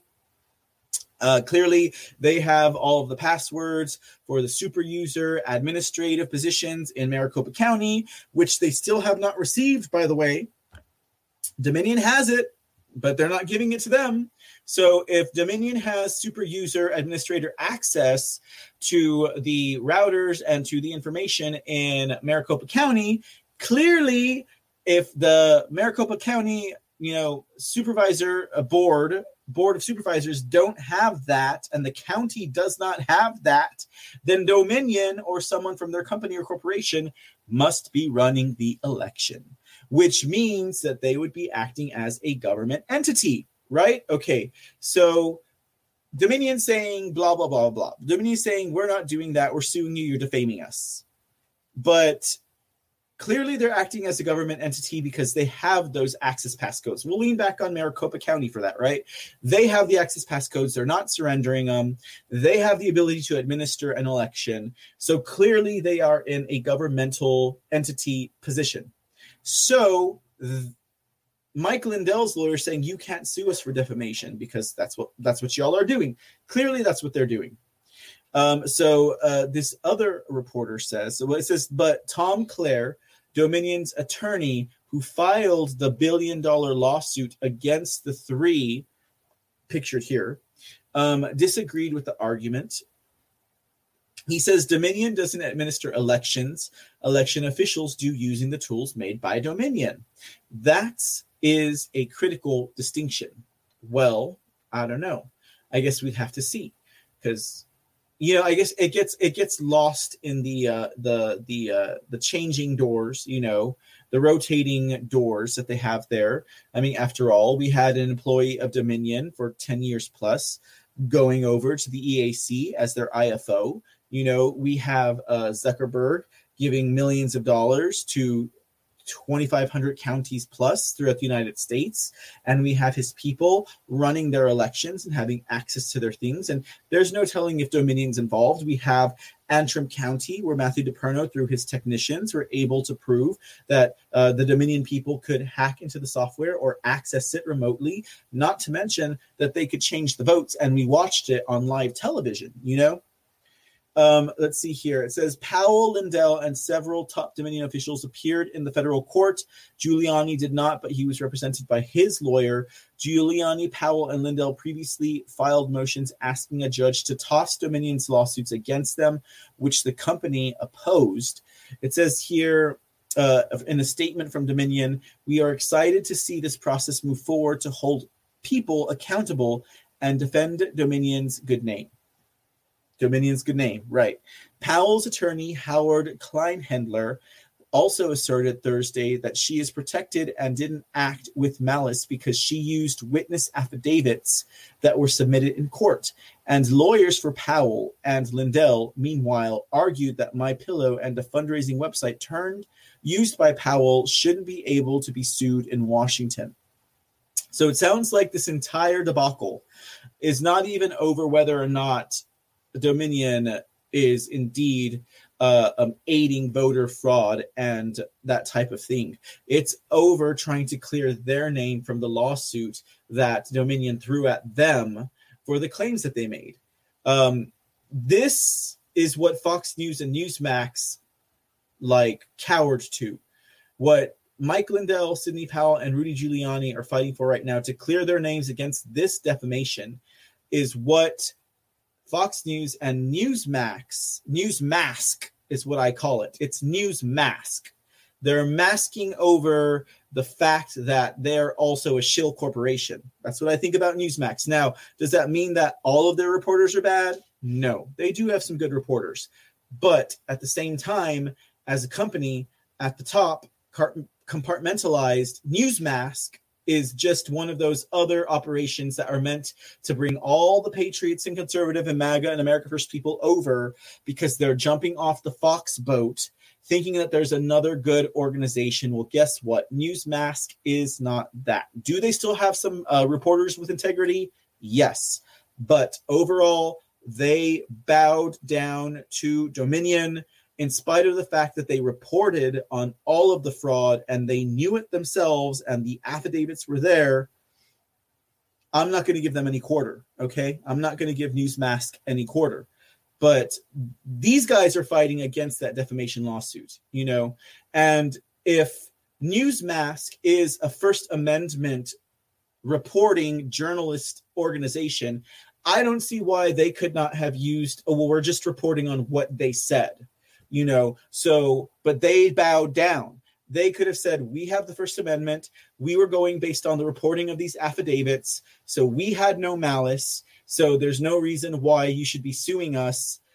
Screw you, Dominion. But Newsmask did not do that. Newsmask settled, laid down, and said, We will no longer talk about defamation. We will no longer talk about Dominion. We will no longer talk about voter fraud. Screw you, Newsmask. I'm done. Okay.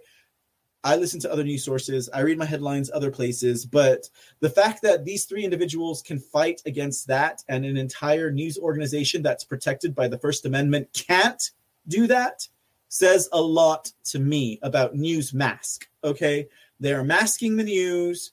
They are done. Screw them. I know that they're still going to be on the air, but it's whatever. Okay. So that's just what Mr. C thinks in his humble opinion. Okay. It says here also in this uh, article. Um, this case is part of a coordinated crusade by Dominion to silence debate regarding a matter of the utmost public concern in a democratic society the integrity of its elections. That was said by Lindell's lawyers, and they wrote that in the court filing. It went on to say plaintiffs are a private company hired by the government to perform the critical governmental function of helping to conduct free and fair elections. The freedom to speak openly in the public square about such subjects is a keystone, foundational freedom of our democracy. It is under assault in this lawsuit. But Dominion attorneys have said that the three defendants, post November 3, 2020, claims caused injury to the Toronto based company. In lawsuits, the company said it suffered more than $600 million in lost profit and revenue, as well as other costs, while adding it spent hundreds of thousands of dollars on enhanced private security. Um, the harm to Dominion's business and reputations is unprecedented and irreparable because of how fervently millions of people believed it. Uh, its lawyers wrote in a lawsuit against Rudy Giuliani. Um, so, and as I said, you know, they also filed these um, uh, lawsuits against Fox News and Newsmask. Um, but uh, I mean, how much money did Mike Lindell lose? You know, um, how much credibility has uh, Rudy Giuliani and Sidney Powell's reputation been put on the line? We see that Rudy Giuliani just had his law license suspended. You know, we know that Sidney Powell has been through the ringer with all of this. Will they be able to be satisfied for any of the damages that they suffered moving forward? One could only hope. We'll have to see about that. But um, you know, it just goes back to this whole point that the evidence was there, the affidavits were there. We, the American people, know it's there. It's coming out. If you look at Georgia, if you look at what's going on in in, in Arizona, uh, and in Michigan. Like those were the most obvious cases. I think all of the fraud, even though these cases were thrown out on technicalities when Giuliani and Trump were there fighting for that right um, uh, to prove the fraud, uh, it's all coming out in spades now through the people.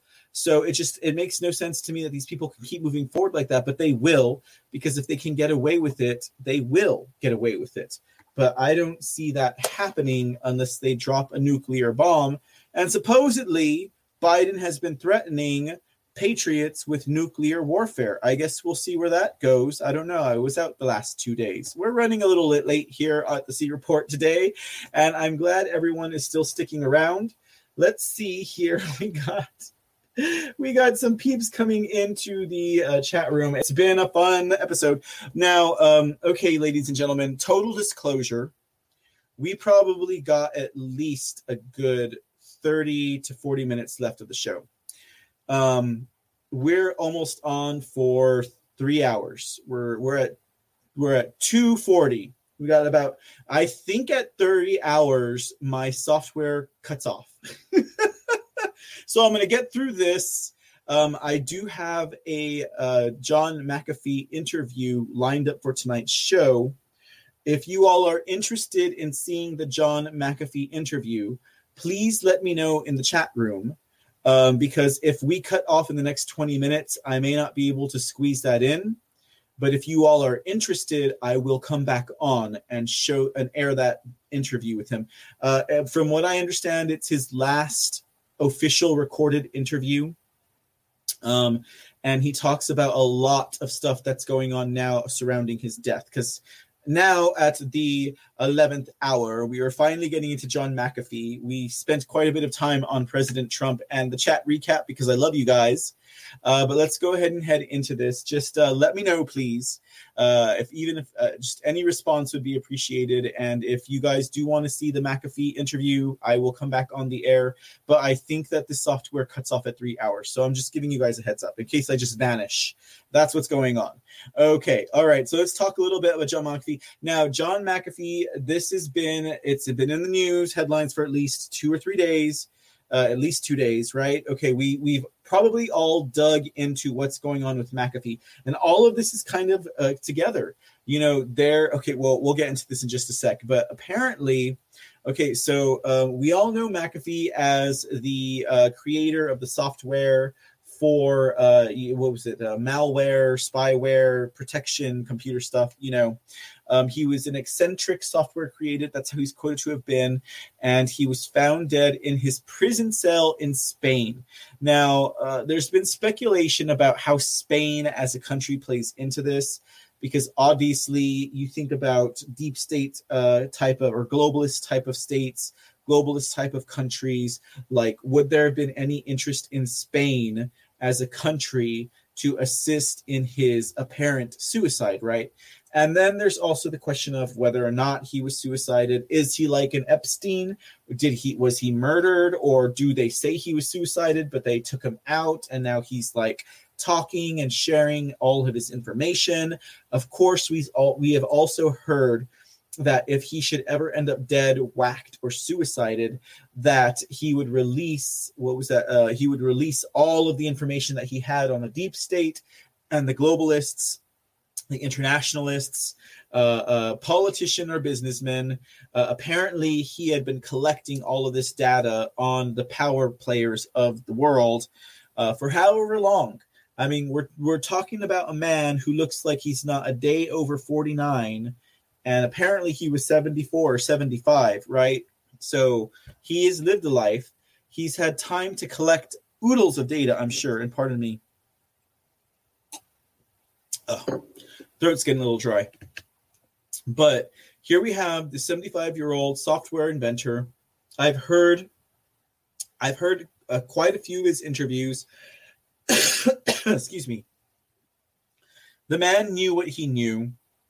Um, total staunch, uh, like humans, human. You know. Excuse me. Pardon me, ladies and gentlemen. It's not coronavirus round six, I promise. but uh, he he was a very down to earth, real person for being like a, a millionaire, billionaire kind of individual, right? Now, uh, this um, journal called El País reported the founder of McAfee Antivirus, John McAfee, was found dead this afternoon in his cell in Brians 2 prison in Sant Esteve de Sesrovires, Barcelona, according to the police sources. The Mossos are investigating what happened, and everything points to a suicide as reported by the Department of Justice. So, why the hell, I would ask, is the United States Department of Justice reporting on this suicide alleged from Spain, right? Like, it doesn't seem like it's their place. Why would they be concerned with that outright?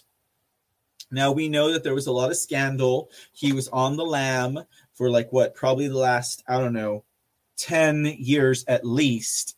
Uh, faked a heart attack to get out of jail time, all this stuff.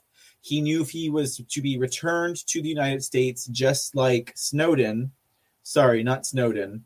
Uh, what's that guy's name? Mm, WikiLeaks man. If he was to be returned to the United States, just like Julian Assange, he would probably be murdered within one of the United States prisons, right? So, anyways, uh, El País report concluded McAfee was awaiting extradition to the United States after being detained by the National Police at El Prat Airport. So that was an official statement from a Spaniard journal. It says McAfee had been arrested in October 2020 at El Prat Airport in Barcelona at the request of the United States Justice Department. McAfee was accused of evading millions of dollars in taxes from money made during crypto trading.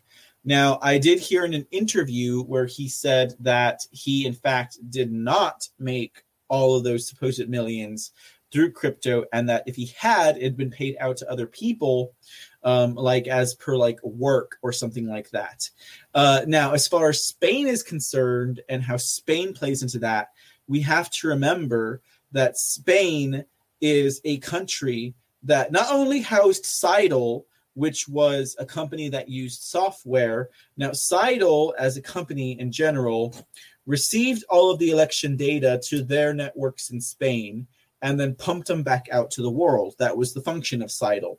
So, where people in Germany see that Donald Trump received 410, you know, electoral votes, you send that over to Scytl, the number changes and it vomits it back out to United States that he received 200 and what, 17? that kind of thing. Scytl was based in Spain. Who else is based in Spain? We've talked about this on the C Report before, but probably before I was on the Foxhole app. Uh, you know, like Nestle's is based in Spain. Volkswagen is based in Spain. Amazon has headquarters in Spain. And the reason why they do that, so Spain has become a hub for globalist corporations. In other words, um, corporations that span around the globe and are not uh, tied to the country of the United States or wherever it is might be from. You know, like Volkswagen, wherever it's from, Germany, right? Uh, Nestle, wherever they're at now, but they're all headed in Spain now. Uh, it could be a tax thing or what have you, but Spain is really quiet for big corporations to headquarter in their country. So Scytl was there again, and uh, according to an article I'm about to share with you guys, apparently McAfee had also written the code for Dominion software. So, with Giuliani, Powell, and Lindell being in court over Dominion, with all of this coming out, obviously, this man who allegedly had not only all this data on the globalist uh, corporation heads of the world and you know heads of state he may have also had the source code for Dominion to begin with, right? So this guy is definitely a danger to them, according to the speculation, because obviously this has not been released as foundation set yet. But this is what I'm hearing. I'm kind of parsing through all of my sources on this. Now, it says here also in the article McAfee's penultimate post before his death was a meme about Jeffrey Epstein. We've already all heard this who also died by controversial suicide in a prison cell. The post caption read, How did this get started? It's popping uh, up all over the place. I never said Jeffrey Epstein was murdered. I said he didn't commit suicide. Not the same. Could be alive. Could have never existed. Maybe murdered. I don't know. I only know he did not commit suicide. Now, here's from McAfee's lawyer McAfee's lawyer, his name is Javier Villalo, Vill, Villa, Villalba. Villalba. Javier Villalba said that um, deceased 75 year old software pioneer McAfee told media outlet Reuters on Thursday that at no point had McAfee shown any special worry or clue that would lead anyone to believe he was going to commit suicide. The death of McAfee who repeatedly warned supporters that he would be suicided by the United States officials while in jail, has been described as a suicide by local Spanish authorities, though autopsy results have not been released. I had constant contact with him, Villalba said to Reuters. At no point had he shown any special worry or clue that could let us think this could have ever happened. Villalba added that he felt pain, anger, lack of understanding because it was not justified under any circumstance that this man remained in jail.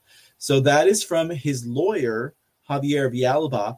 Now, um, John McAfee's wife, Janice McAfee, also spoke to Reuters um, in an article from the National File, it says the widow of software pioneer Janice McAfee has released her first public statement since McAfee's alleged suicide in custody on Wednesday, in which she blames United States authorities for his death and confirms that McAfee was not suicidal and had promised to all to call her later in the evening on the day of his death. He would never quit this way he would never take his life in this way, she stated. John McAfee was not suicidal, Janice McAfee said on Friday. I spoke with him a few hours before he was found dead. We spoke about the court's decision to extradite him to United States. It did not come as a surprise to either of us. We were prepared for that decision and had a plan of action already in place to appeal the decision. So clearly, people would probably try and say, McAfee committed suicide because he was going to be extradited to the United States and he was afraid of what was going to happen to here once he was within the prison system of these United States of America. So they had a plan for it. And she's saying clearly he did not give up. They were already ready to act and appeal, whatever have you he was not going to it's the perfect cover story isn't it? Anyways the article from the national file continues. Janice mcafee also stated i blame the united states authority for this tragedy because of these politically motivated charges against him. My husband is now dead. She added his last words to me were i love you and i will call you in the evening those words are not words of someone who is suicidal. All John wanted to do is spend his remaining years fishing and drinking. He did not deserve to die in a filthy prison like a caged animal. It goes on. She said, We knew there would be an uphill battle to continue to fight the situation, but he's a fighter. He's always a fighter. And nobody that knows John, that knows him even a little bit, knows that about him. Janice McAfee said. He would never quit this way. He would never take his life. I don't believe he did this, and I will get answers, Janice McAfee added. I want answers of how this was able to happen. So clearly, the wife, the lawyer, they know that he would not commit suicide. He would not do this kind of thing Let's see. There was an article that came out on Vice. Now, I don't trust Vice farther than I could throw my mama, and I would never throw my mama, so I don't trust Vice. In fact, I think Vice has instilled uh, some of their reporters into, um, you know, uh, op- uh, controlled opposition type of, um, you know, uh, uh, segments into Patriot and QAnon categories, believe it or not. Uh, but they actually talked about QAnon in this article regarding John McAfee because apparently, after his death, a giant letter Q, and I could say Q because I'm not on freaking YouTube, they posted a Q on his Instagram. And I'm sure all of you guys know about this already, obviously, right? Uh, but according to Vice, now this is just some controlled opposition reporting. I'm, I'm telegraphing what the enemy is saying for you guys out there. Vice says, according to QAnon, McAfee was assassinated by the deep state or is still alive or may have even been the anonymous poster known as Q. Now, to me, it makes sense that um, now that Q is over, uh, because Q was there through the presidency of Trump, and anything afterwards I think is highly questionable, right? Now that Q is over, because Q is meant to get us to act, not to sit around on our loyals and root for the team, right? Q is meant for us to get up and do something, not just root for people, right? And and get excited over shit like that it makes sense that something like Vice, Vice might very well be the entity that has co opted the Q movement, if you think about it. I mean, they're the ones putting out specials on Q. They're the ones who are like uh, opining over Q and the Q movement, you know, aside from other uh, such entities. But Vice magazine, big time shill propaganda magazine. I would not be surprised if Vice is the entity that co opted the Q movement. I mean, in my research and the things that I look at and the people that I see, that makes the most sense to me. And now they are driving the narrative because they are driving the narrative against anyone involved in Q and also Q itself. And I think, you know, it, uh, I think the whole goal of Q right now is just to keep people complacent and comfortable on their couches and in front of their laptops and their phones happy with what is being reported by this co-opted shill of Q into doing nothing.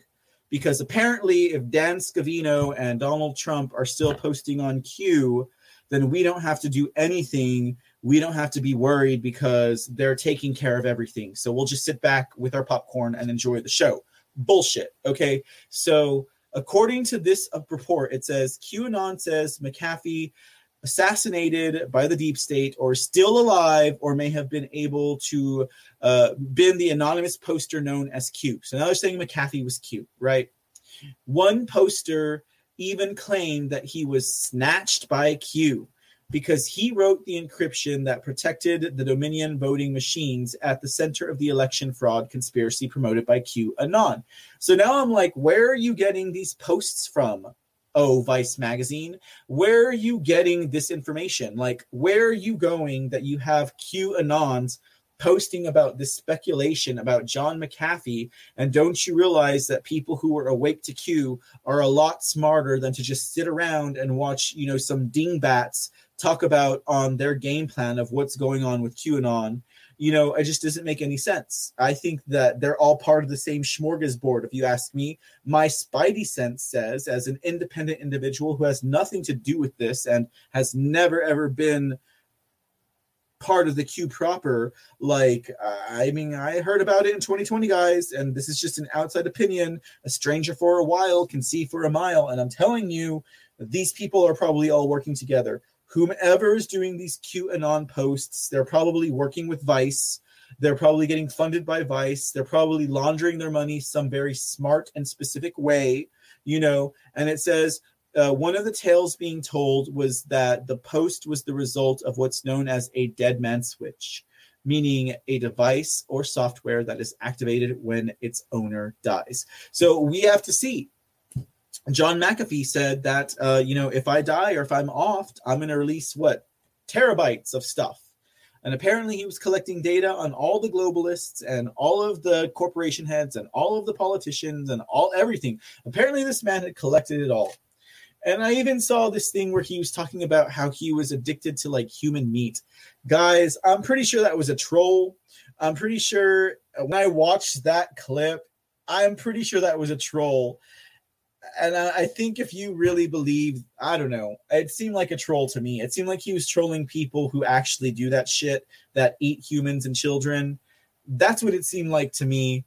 Uh, he looks good for 75, but he doesn't look that good. Like he doesn't look like Tom Cruise good. You know, he doesn't look like, oh my goodness. I saw this movie the other day and I was like, wow, up until about three years ago, all of you 70 year old women look like y'all were 40, and now y'all look like y'all are 80. Anyways, I'm getting off my, uh, I'm going full woo woo here, guys. We're going full woo woo here on the C report tonight. Okay, anyways, so let's go ahead and wrap this up. Um, let me go ahead and see. Just be quiet you. he look to me, he doesn't, he's obviously 70. He was 75 at the time of his death, just be but he did not look that to me. I've I've met 50 year olds that look much older than him, believe you me. Anyways, uh, let's see. Uh, yes, saw the queue. Oh God, everyone kind of piled in here recently. Let me see what's going on. Hold on, hold on, ladies and gentlemen. What is going on here?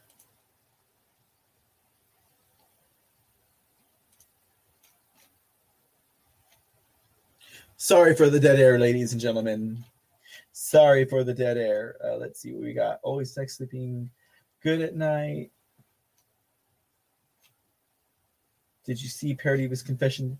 If that was that the parody, I don't know. I don't know if that was the parody or not. Yeah, I just I saw something and I was like, because I saw some other people that were like, "Did you hear he eats people?" And he was obsessed with people, and I was uh, eating humans, and I was like, so I saw this one thing, and I was like, "Is that real?" Because it sound it looked pretty fake to me. So if it was a parody, I'm happy that it was a parody. Trust me. Uh, let's see here. I don't know. We may not get to the uh, the uh, John McAfee interview today. It's a pretty good interview it's a pretty good interview, but I think I could. Oh, it's three hours. We're still going. Oh, maybe we'll still go. Okay, we'll see what's up. All right. Okay, let's keep going. All right, we're almost done, guys. C report's almost over. All right, everyone, thanks for hopping in. Must mean that a lot of the main shows are cutting out for tonight on the Foxhole app. All right, we're looking good now. Okay, cool. So let's wrap it up here with John McAfee. Uh, we were talking about Trump, McAfee, and Giuliani today. Uh, so, so as we said, he was arrested. I think that's pretty much it. Yeah. So he, of course, as you guys know, said that he he would not consider committing suicide. That was not his way of doing things um, and that he would release a dead man switch with all this information. We'll see what happens in that regards, right, ladies and gentlemen? We'll see what happens in that regards. But in the meantime, in between time, let's go ahead and play this interview, uh, and we'll wrap the C report with this interview. I will definitely see you guys on the other side. Uh, but this was, I believe, one of his last interviews in 2020. Um, or so, sometime in 20 it might have been about fall 2020 when he did this interview and uh, it basically, you know, he, he talks about a lot of stuff. You guys might have seen it already. He's got a lot of them out there, but I just thought I would air this for you because it seems to be the most clipped out one currently. And uh, yeah, let's just go ahead and get this, guys. We'll roll this beautiful bean footage. I'll see you guys on the other side. Hang on tight, ladies and gentlemen. I will be in the chat room. Today we're with John McAfee. This is a real honor. I actually interviewed one of your um, counterparts for the 2016 election, uh, Austin Petersen. Or, um, you know, Austin, I, I love Austin. I'm sorry that he's not running this year. Oh, I guess he's got a, a DJ gig now, just doing a radio station. well, he's a talker, man, so it fits well. It, you know, he's something else. I, I, I like Austin, okay? Listen, every four years he's going to get more and more polished. And I think another four years he might run for president and win. Right? He's got that. He's got that charisma. Uh, he's got that uh, that uh, whatever it's called. Well, almost an encyclopedic knowledge of the Constitution, which is quite helpful. That he, that he does, yes, indeed. Now, is it John McAfee or McAfee? The first McAfee. Although, listen, this is what my parents told me, and they lied about the Easter Bunny, about Santa Claus, about the fucking Tooth Fairy. So I don't know what I can trust from what they told me. I'm just saying. okay. Well, is that what led you into a paraplegic lifestyle? I don't think so. okay. Now, uh, a question for you. Are you running for president at this time? Not running, or are you just on the run? Well, I'm definitely on the run. Uh, that, that's definitely, but no, I'm running for president and for vice president. I discovered that uh, the libertarian libertarian bylaws do not prevent a person from running both for president and vice president. So, uh, given that, I mean, for example, I, I could pardon myself uh, as I could pardon the vice president. You realize that? Uh, if I were to win, I could go, okay, I'm pardoning my vice president. Uh, he meant nothing. He meant nothing by his offenses. Do you have anything to pardon yourself for? No, sir, I do not. Okay. the U.S. government thinks otherwise. Okay. Okay. So now I know that you're not necessarily a giant fan of the CIA. that, that probably, uh, Eric, is the understatement of the century. But go ahead. Yes. Well, I'm curious, not only with the uh, CIA, because I know you've talked about it in the past with the different wars and how they're controlling presidents. What are your thoughts on economic hitmen? You- You're in an area where I have no real information. Um, I can speculate, but I, I I don't like speculating, and I will defer, demur if, if that's all right with you. Oh, perfect. I, I don't. know. I, I do know this. Um, the CIA does, in fact, manipulate both our presidents and every member of Congress through their clever social engineering. Uh, that not just America, but uh, it was the CIA that that orchestrated my um, almost capture in um, the Bahamas. Uh, and uh, orchestrated when uh, Janice and I left the Bahamas and went to Cuba. They orchestrated, I am sure, the unofficial uh, request to Cuba to return us to America. Uh, this was something uh, Janice and I were just swooped up at, after being in Cuba for two months by the Cuban military and taken to an army base. I thought, good God, is a firing squad? No.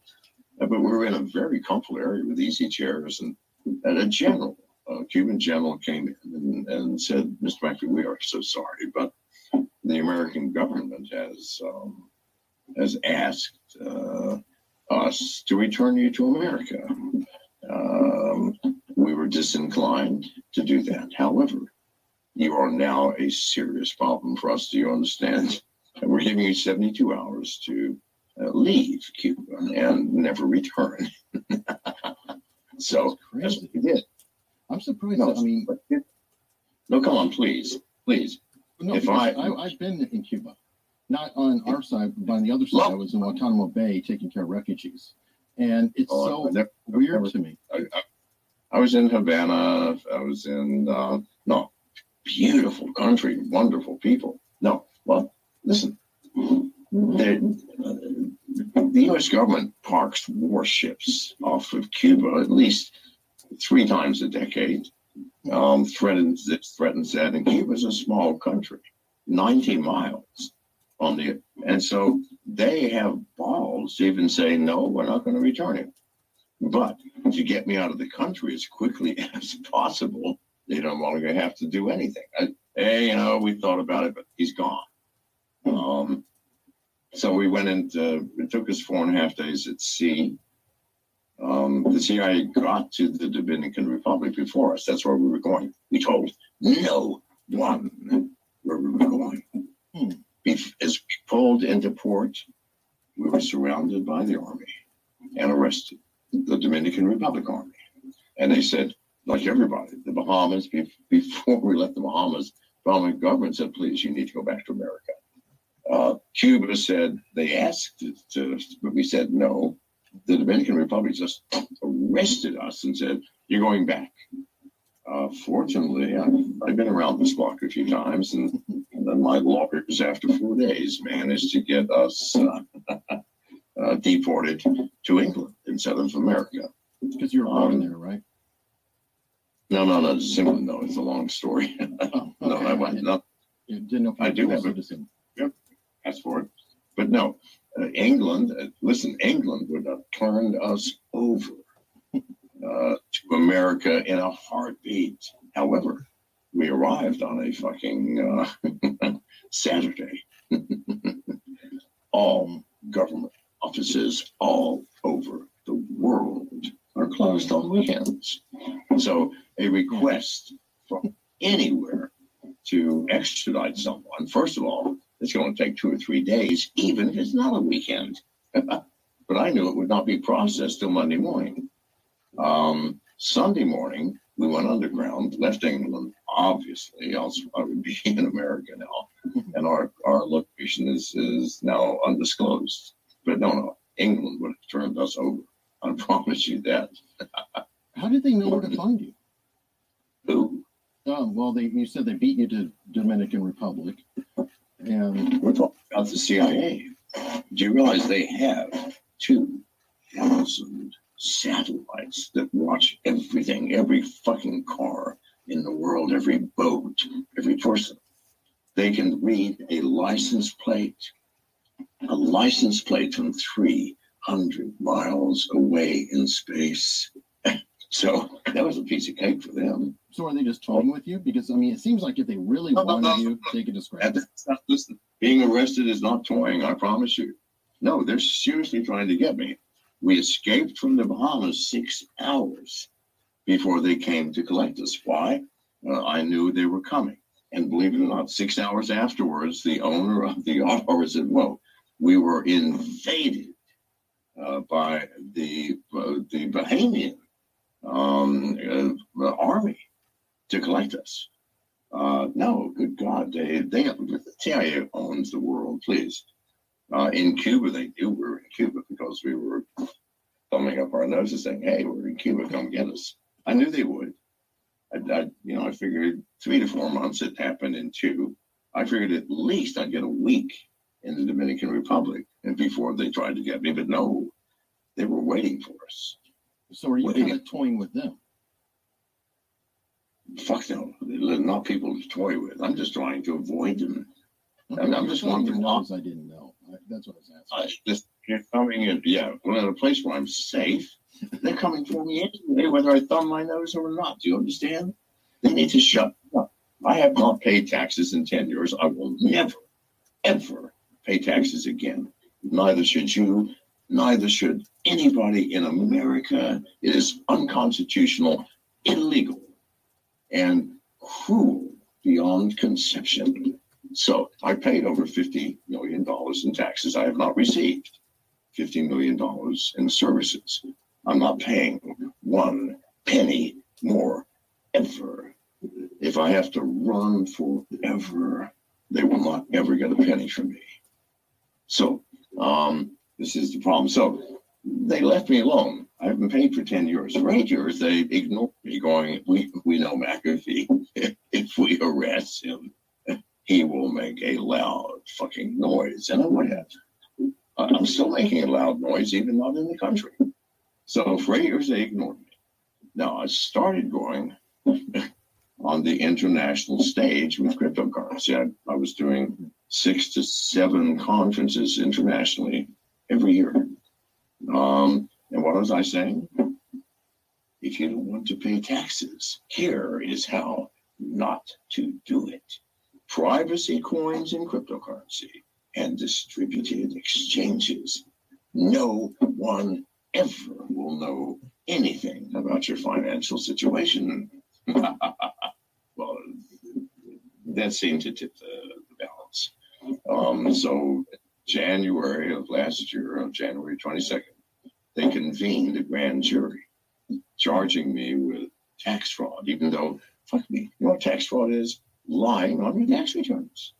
I haven't filed a fucking tax return, okay, which is not against the law.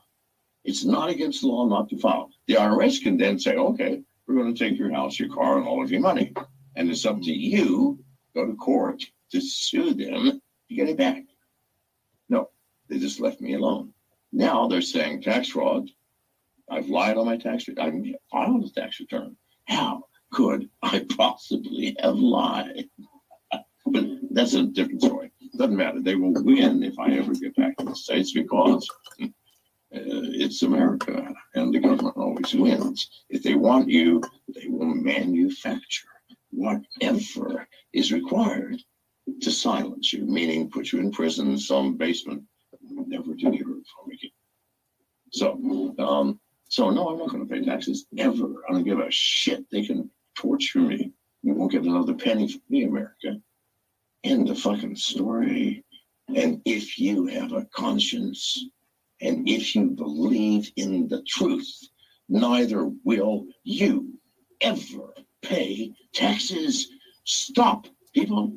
Uh, how do you stop? Use cryptocurrency, privacy coins, and distributed exchanges. The government will never again, ever know a thing about your finances, how much you made, what you spent.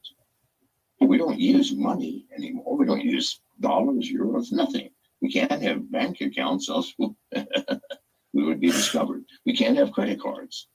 If we use the credit card, they go, aha, McAfee just charged something in uh, in Belarus. He's there. Let's go find him.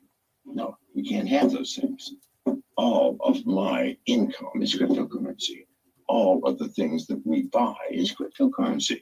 Food, cars, bulletproof vests, shoes. There's nothing you cannot buy with crypto. And if you want a job, if you have a certain talent, there is no job in the world that you can't find somebody who will hire you and pay you only in crypto.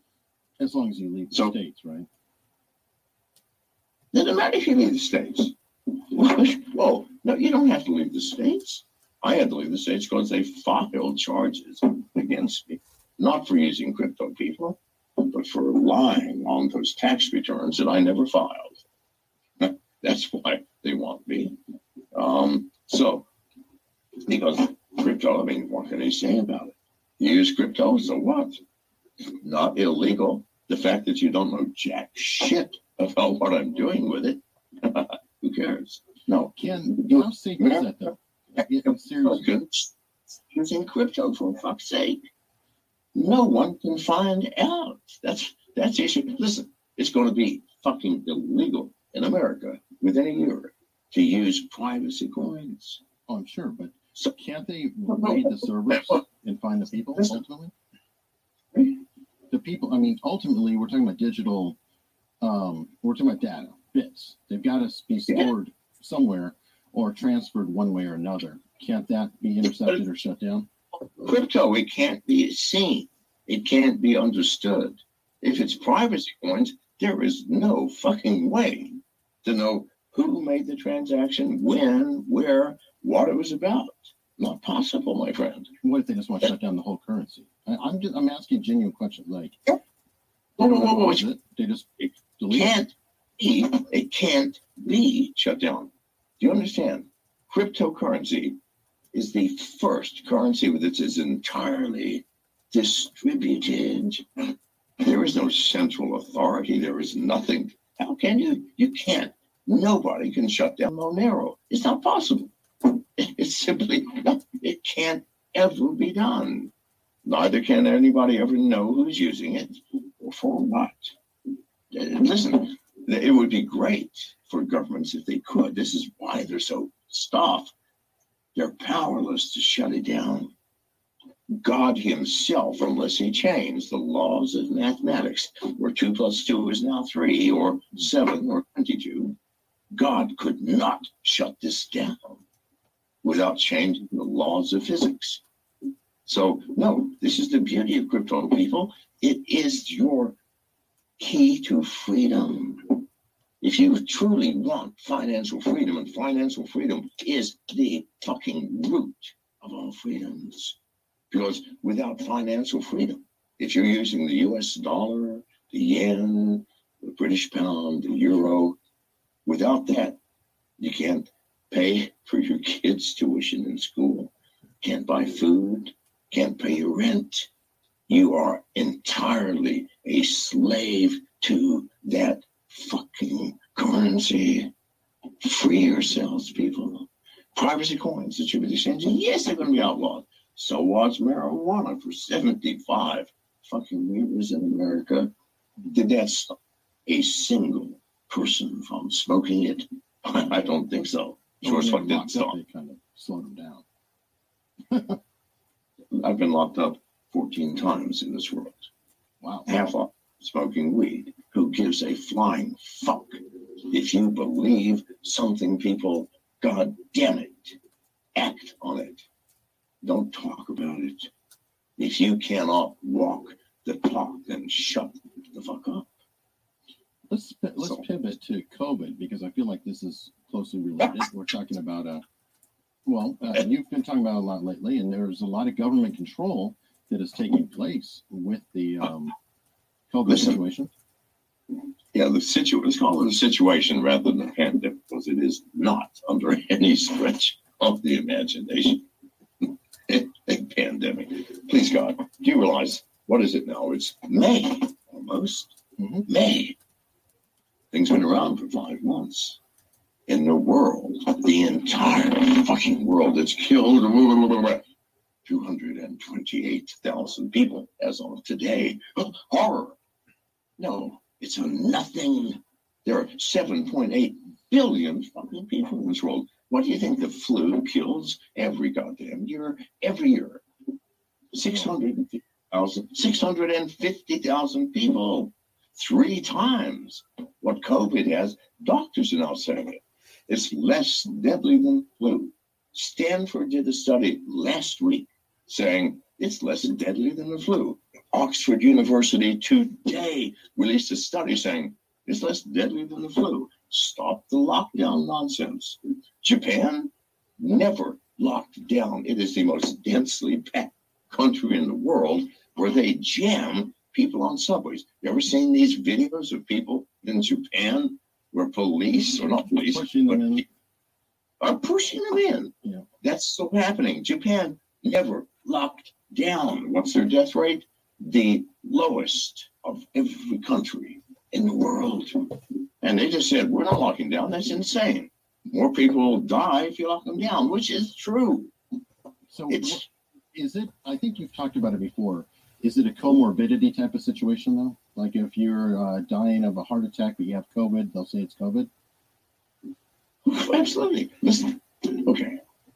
Why does America, by the way, America has only 4% of the world population and 28% of the COVID deaths? this is one of those numbers. That's seven times the world average. No, either are the U.S. Uh, medical system is the worst in the world, worse than Nigeria, worse than the Congo, uh, or uh, we have more poor people than anybody, or doctors are diagnosing COVID because for every diagnosis of COVID, how much do they get? Thirty-nine thousand fucking dollars from the U.S. government, part of this two trillion dollar bailout. Whoa, you got oh, someone's designed this. do- You know, we need to save that life if they're diagnosed with COVID, they don't even have to die.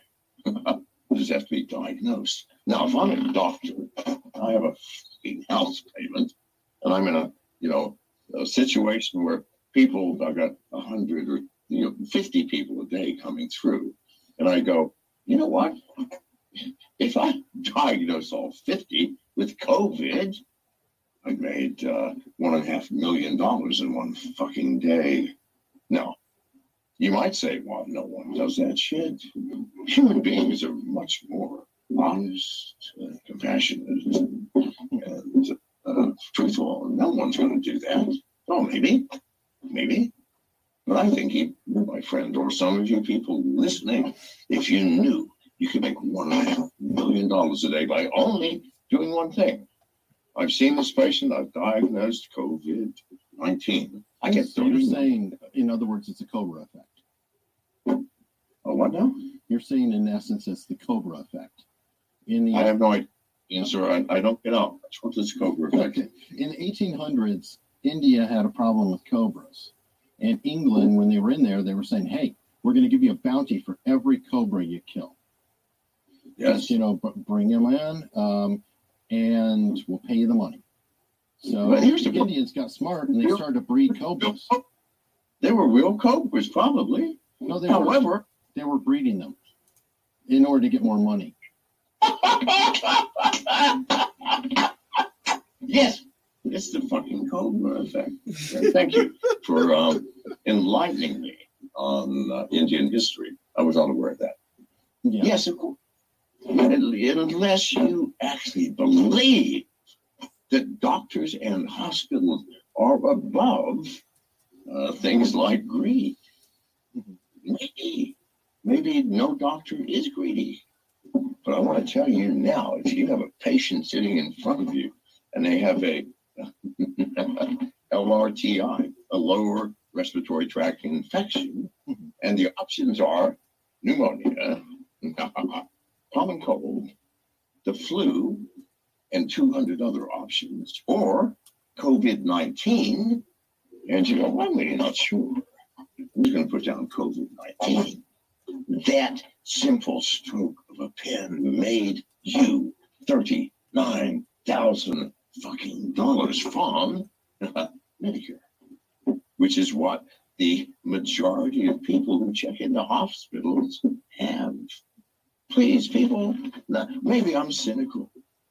Maybe, maybe a doctor that, that's faced with the opportunity to make a million dollars a day goes, no, yeah, I'm just going to make my, my normal uh, two thousand dollars. And maybe I am so cynical that people don't do that. Could it However, be that China lied? I mean, in fairness, is it possible that China has a lot more deaths than they're recording? Who cares? Who cares?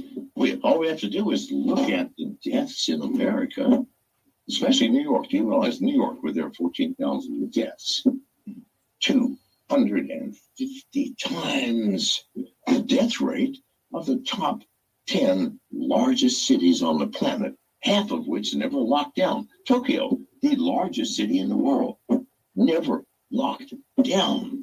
Twice the population of New York, three times, four times. New York is 8 million, Japan is 27 or 7, four times the population of New York. New York had 14,000 deaths. How much do you think that Tokyo had? 93. And I fucking promise you, if you think the Japanese are fudging numbers, you need to look at Japanese history. If anybody were telling the fucking truth about anything, it's Japan. Now, the truth may be very unpleasant. I'm sorry if Japan tells it. Yeah, Germans, Nevertheless, same thing. Yeah, Germans love to document too. Germans, yeah, the Germans are going to lie. The Japanese, no, it's like they don't have time. Why? They've been like Japan's been around for three thousand fucking years. They have learned if you lie, it comes back and it costs money. So fuck it. Just tell the truth. But no, the most packed, densely packed city in, in the world where they jam the people on the trains.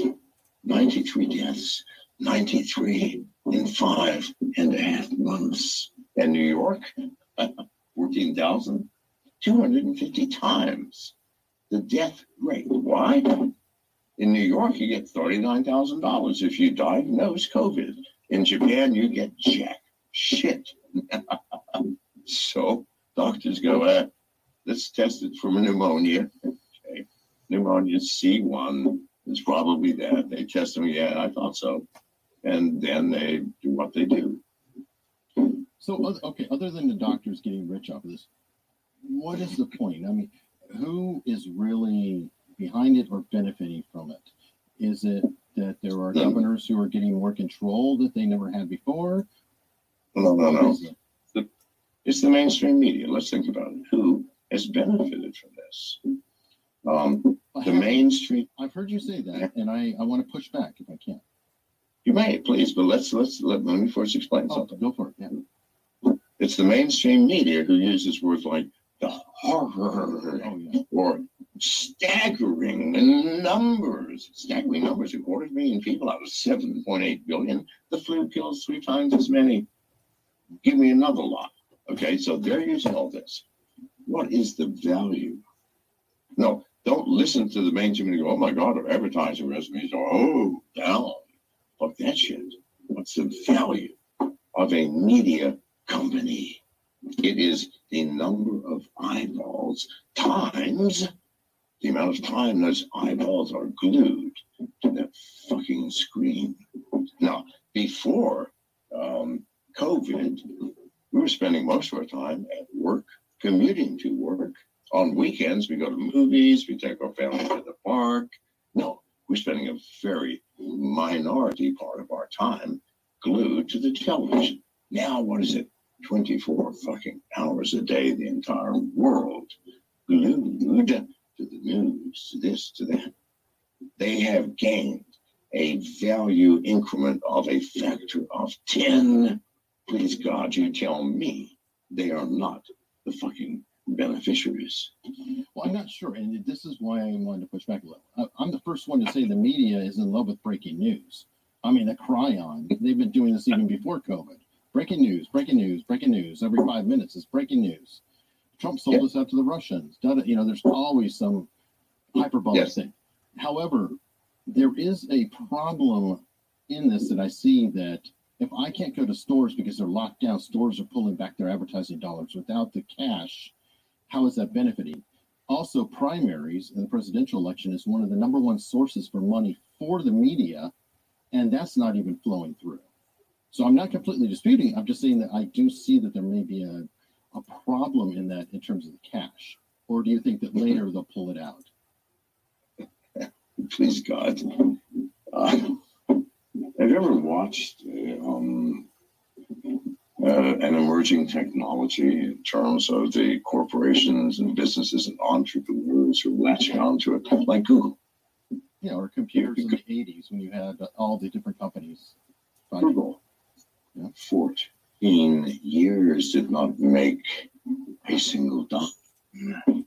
Not a fucking dime for 14 years. Yet investors kept throwing money at it. Why?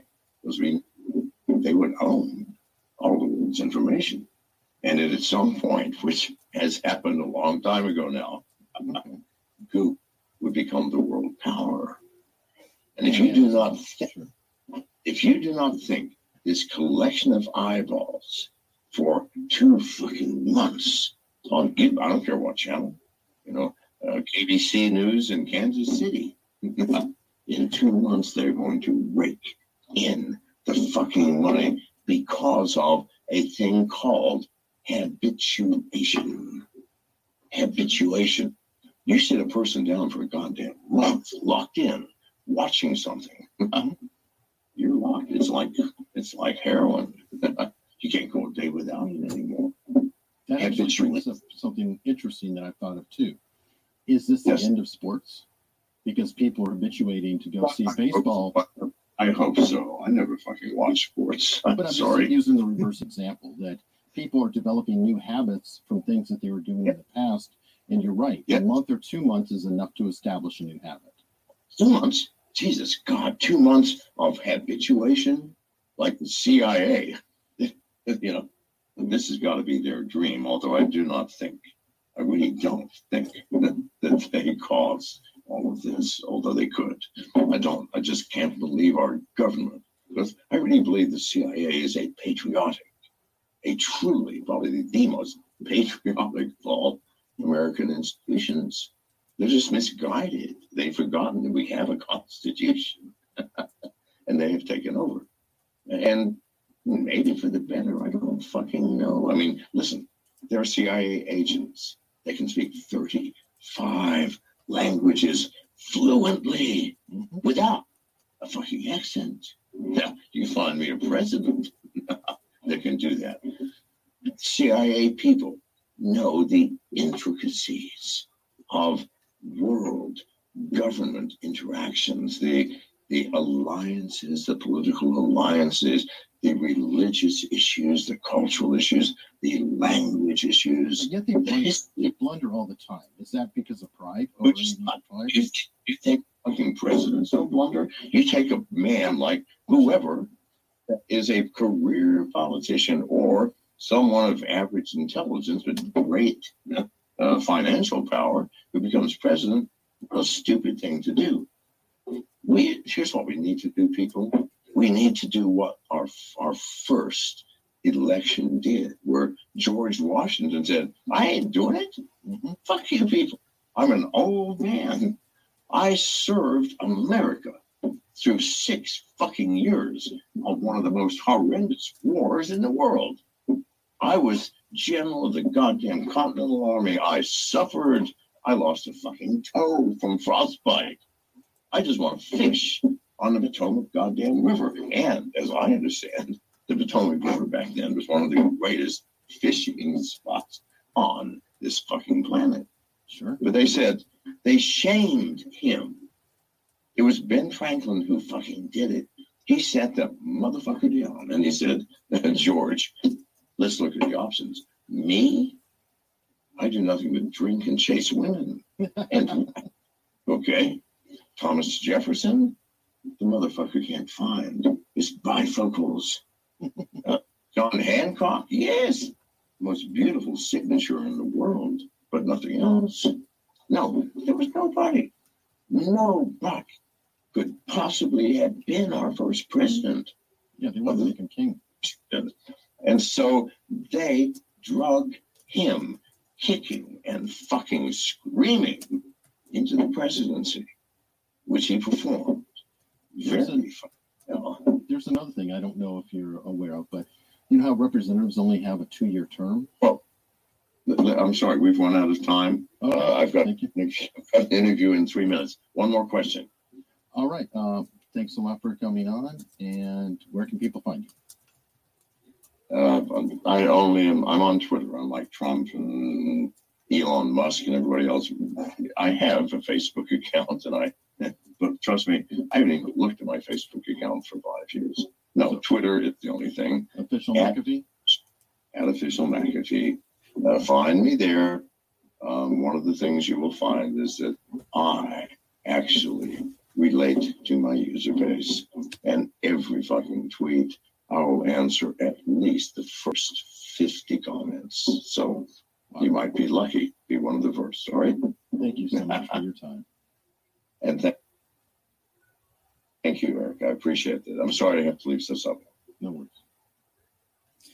Damn. Okay, guys. So I'm pretty content that my um, internet, uh, you know, podcasting live streaming software did not give out on me because it says at three hours it cuts off. Right? It's we made it to three and a half hours, and I'm glad I got to play this interview for you guys because in talking with you guys in chat, apparently a lot of y'all haven't seen this interview. So did I find the one? last John McAfee interview that people haven't seen. This man is high as hell. Reminds me of Hunter S. Thompson, uh, you know. But the thing about it is, apparently, he was a very high functioning whatever he's on. You might want to think about that when you think about someone like Hunter S. Biden. I am not a fan for sure, but that man was definitely a high functioning crackhead or meth addict. You know, there is a difference between meth and crack and cocaine. Who knows what any of these people are on honestly. But yeah that was a that was a stark interesting interview. Brought up a lot of good points. I could tell by the chat that he had brought up a lot of uh, topics and subjects that were you know we were we were right there with them. We were talking about it woo hoo says empress empress bitch to you we're going woo woo on the C report no we're not i promise you okay ladies and gentlemen I'm to release the scratch off now. That was that was a great interview, guys. I'm glad you enjoyed it. I'm glad I stuck around. I'm glad you guys stuck around. I'm glad it worked. We're releasing the lotto ticket now. Go get them, Gur. Go get them, Gur. Get them all. All right. Now, as for the C report, ladies and gentlemen, we will be back tomorrow on a Saturday to make up for lost time from the last couple of days. No hard feelings. And also, if President Trump is on the air live streaming somehow for his rally in Ohio. We will be here. So look for the C report tomorrow. We will definitely on. Just by a way of reminder, on Tuesday of next week, on the 29th, the C report will be on about 3 p.m. Central Time. And I will also be a guest on Loyal to the Foils show at 7 p.m. that same night. So you'll get two doses of Mr. C if you're into it. If you're not, check out the replay. It ain't going to hurt nobody. And uh, we'll see how that goes. But we had a great time tonight. You guys are awesome. Glad I hung around. Glad I stuck around. Glad that my software worked. because I was afraid it wasn't. Oh, John, no. Where did you go, John? Where did you go? Okay, anyways, ladies and gentlemen, I hope you guys had a good night tonight. Before I sign out, I'm going to scratch off my scratch off ticket so I can get my gold pills. But we will see you guys tomorrow on the C Report. Don't forget, we also have Lone Star News on Sunday. And uh, we'll catch up with all of the uh, chat uh, recap tomorrow, as well as the gold pills. Just real quickly Blonde Blue Lady Q, Pilled by the Rabbit, Joy for Trump, Just V, Looking Up, Derailing, uh, and also 123 SKG and WC Cranop.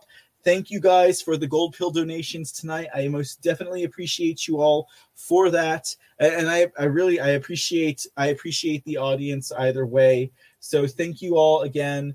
And uh, we will see you guys mañana, as they say here in Texas. Doubt that Kamala could say that because no one wants to see her, honestly. No one cares about Kamala. No one cares about Kamala. But thanks, guys, again for a great night. We'll have more to talk about tomorrow. We got a lot of news to catch up on here at the C Report. We didn't even touch the audits today. Can you imagine that? An episode without the audits? Well, here we are, and there we go. Have a great night, great night, everybody. I love you all. Be safe, and don't forget, we love you, America, and we're coming for your enemies. And we'll see you tomorrow.